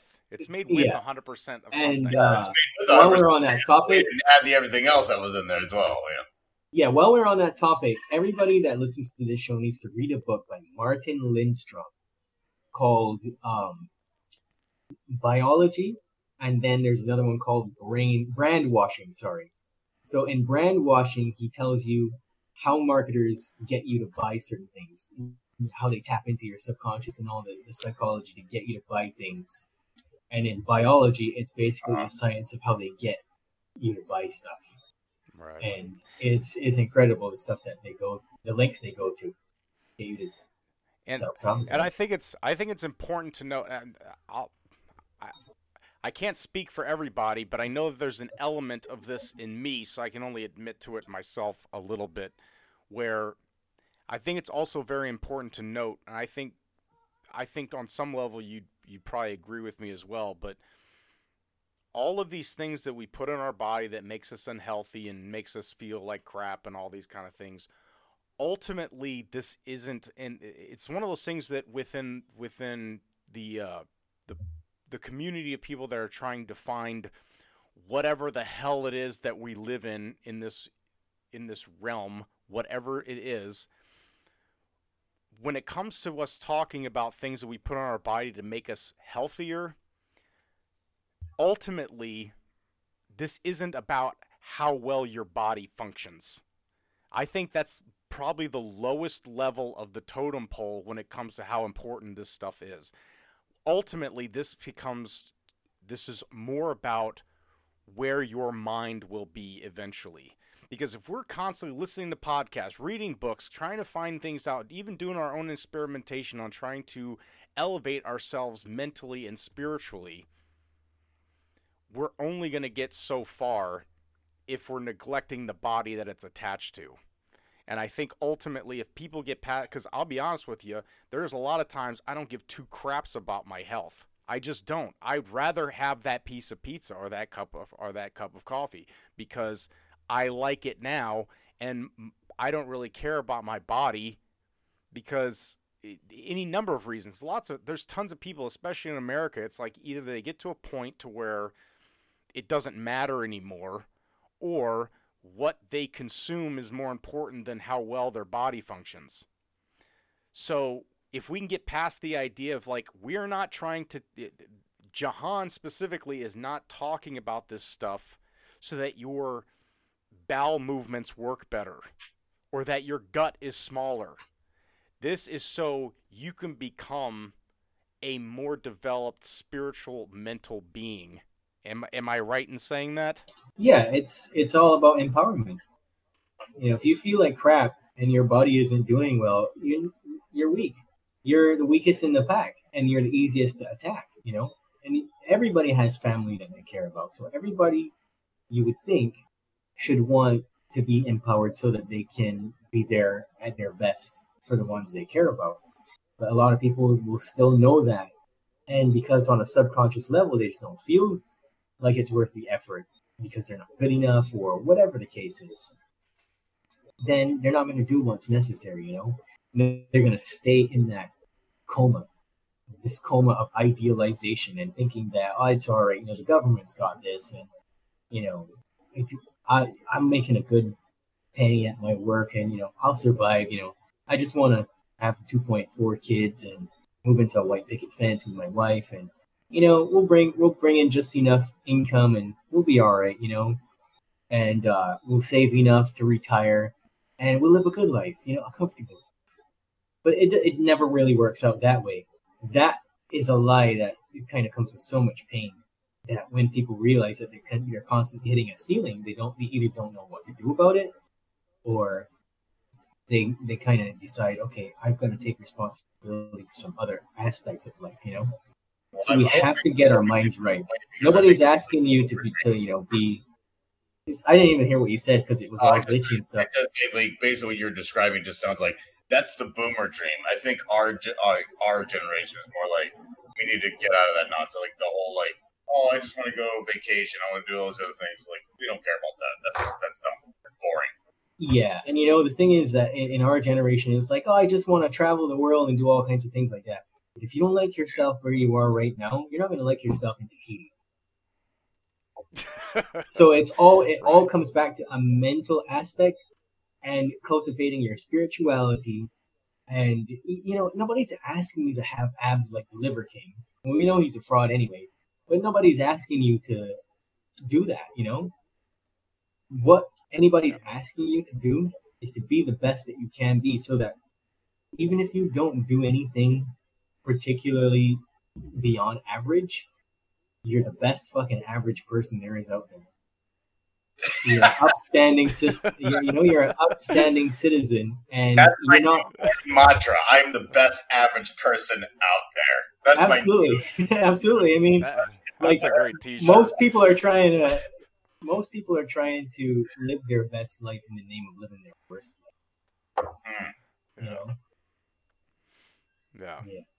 Well, man, I think that's a that's a great place to segue out of here because I just want to be the best damn average person. but anyways, well, I just real real quick, I just want to end with a really quick anecdote that I actually meant to bring up right right before we started. Um, in the audio drama portion of this, when he's like getting rid of his phone, I thought it was really funny that I was in the middle of like editing this this uh, this audio drama portion, and I do some of the editing on my phone, and while I was at work, my phone dropped and shattered the screen, but the phone still functioned and the only thing that was playing currently on my earpiece was your podcast and it was the only thing I could listen to all day long. What? That's trippy, man. I couldn't I couldn't do anything on the phone, That's but I could press play and pause on my earpiece and the only thing it played was your podcast, which I thought was just perfectly fitting. So I just wanted to share that with oh, you. I That's thought that was perfect. Very, that's, That's very, perfect. that's very. That that beats your that beats my synchronicity times ten. That's that's crazy, man. Yeah, so there's actually a few people you were talking to. I don't I don't remember who they are because I couldn't get back on the phone to even see what episode I was listening to. But there was one guy I specifically wanted to get a hold of because he was in that he talked about acting and stuff like that. But that's neither here nor there. Oh, I just guy that to- about I- acting. uh, yeah, the one. Uh, that's my. It's my friend Cameron Duckett. He's. okay. Yeah, I did a. I Yeah, did a song wouldn't with him. He's a- musician. I did a song with him a couple years ago, so that's what we were talking Oh, about cool. in that episode. Yeah, Yeah. yeah. I thought maybe he might be interested in doing some work with us because we know we do the audio. you gotta pay him thing, big so- bucks, man. Oh man. Well, maybe he's in it for the cause. I don't know. Find out. Find out. but anyway, but yeah, no, but Jehan, I, th- this has been great. I really, really appreciate being on here. I really appreciate you being a part of the, especially the, the dramatized portion. You know, it's hard for people to get in, get, uh, get into wanting to do that kind of thing. So that was really fun. It was great to do, and uh, uh, let people know where they can find you. Uh, all his all his links and stuff is going to be on our website, so we're going to be having various other things, so you'll be able to find all that stuff on there. But just for the listeners who never will ever go to our website, tell us where they can Yeah, so you can find me at jehansattaur.com. That's J E H A N S A T T A U R. Or you can email me directly at jehantwsattaur at gmail.com. So I'm going to assume everybody knows how to spell Gmail, and I'm just going to spell that again J E H A N T W S A T T A U R. You can also follow at Jehan Sattaur on Instagram, and you can uh, check out my podcast, anchor.fm slash boundless authenticity on Spotify, Apple, and I think it's on Amazon currently as well. Yeah. Which I think boundless authenticity is the smart way of saying keeping it real. Basically, what boundless it's it's endlessly authentic, which is like just keeping it real in, in smart talk. So, but yeah, Jehan, thank you so much for being on. This has been great. Uh, I can't wait for this thing to post. We'll be having it on there. And, Yeah, and I uh, gotta, say- I thanks gotta, I gotta everybody say again, listening. you really nailed your part. You, you really nailed it. Yeah. It was really yeah, good. I, I appreciate being It honored. It was almost like I was listening to it. I was like, this guy, because it almost sounded like this. I could I could feel your like your character just over it. Like I'm done, and it's like I could feel that sense of I'm done with the system. I'm over it, and I really and your character just the It was just fantastic way you did it. It was really good. Just give you a compliment. You did well. Well, I don't want any coffee. All right. Yeah, we got we do that. We spent about what, what almost an hour talking about coffee. Jeez, now I'm gonna wait. Until I'll want some coffee and be like, well, hell. Try it. Try it. I challenge anybody that listens to this to take three weeks away from coffee. It'll change your life. I get tons of emails all the time. Hey, man, I heard you on this podcast. Yo, that coffee thing changed my life. And I'm like, told you.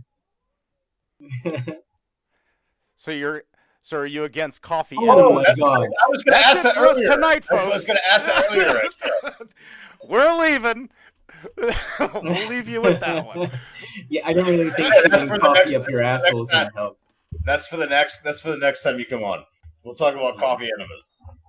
you gotta, you gotta stay tuned for the next time. Going in the mouth and out, going in the other way. We'll get. We'll figure that one out for another time. All right, Jehan, we appreciate right, it. brothers. Thanks a whole Thank lot, you. and we'll uh, we'll right, talk to you you, later man. on. All right. I can't fucking believe you, dude. What the hell was that all about? Did you have some kind of mental break? Did the CCP brainwash you last night? What is it? It has nothing to do with you or even me. I don't actually care what it is. You do remember I'm a vet, right? After those bastards flew those planes into the towers, I knew right then and there that I needed to do something. I served in the pits of hell known as Iraq for two years under that flag. Also, assholes like yourself can sit and protest of that same flag. The light of day doesn't need saving. This is incredible. I've never seen such instantaneous and persistent results from a dream state infiltration. What are you talking about? Subject E E57923-C. Activate reset module Alpha Sigma 93. Wait, what's going on here? We are still trying to pinpoint last night's interference of your delta wave pattern. Most of the time, we can intercept them, and even the ones we can't tend to have little effect in the reality construct. You are truly a unique case. Peter, what are you talking about? Tomorrow you won't remember any of this, so there is little point explaining, but against all odds, I actually kind of like you. Like me? We have been best best work friends for the last 5 years. Uh, correction. I've been assigned to you for the last five years.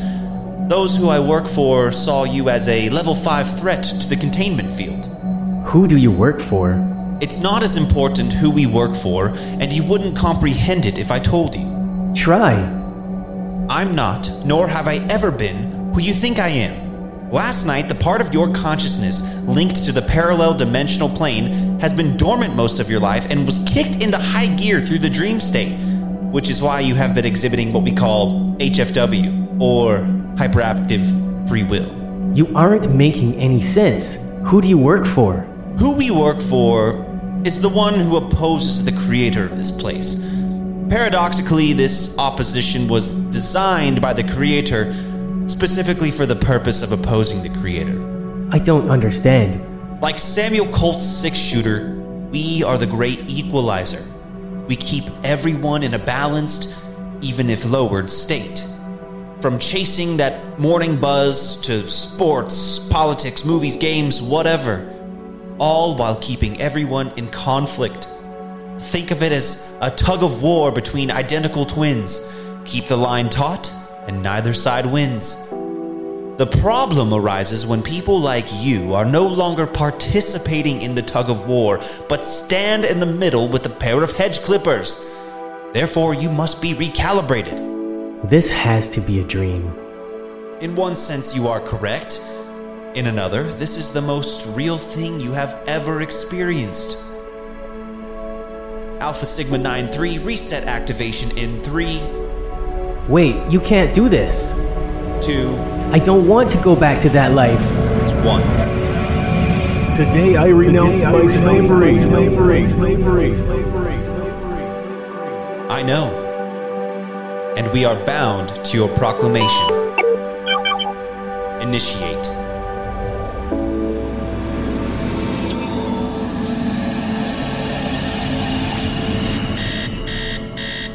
I love coffee.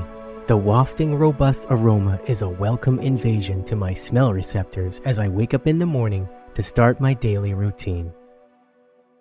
Slowly pouring the hot brew over freshly frothed heavy whipping cream before slowly bringing it to my lips to partake in this time honored ceremony carried out by kings and servants alike.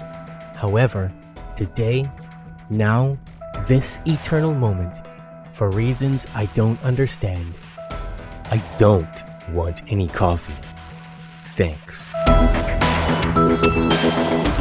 I Don't Want Coffee was written and edited by Jonah Earl.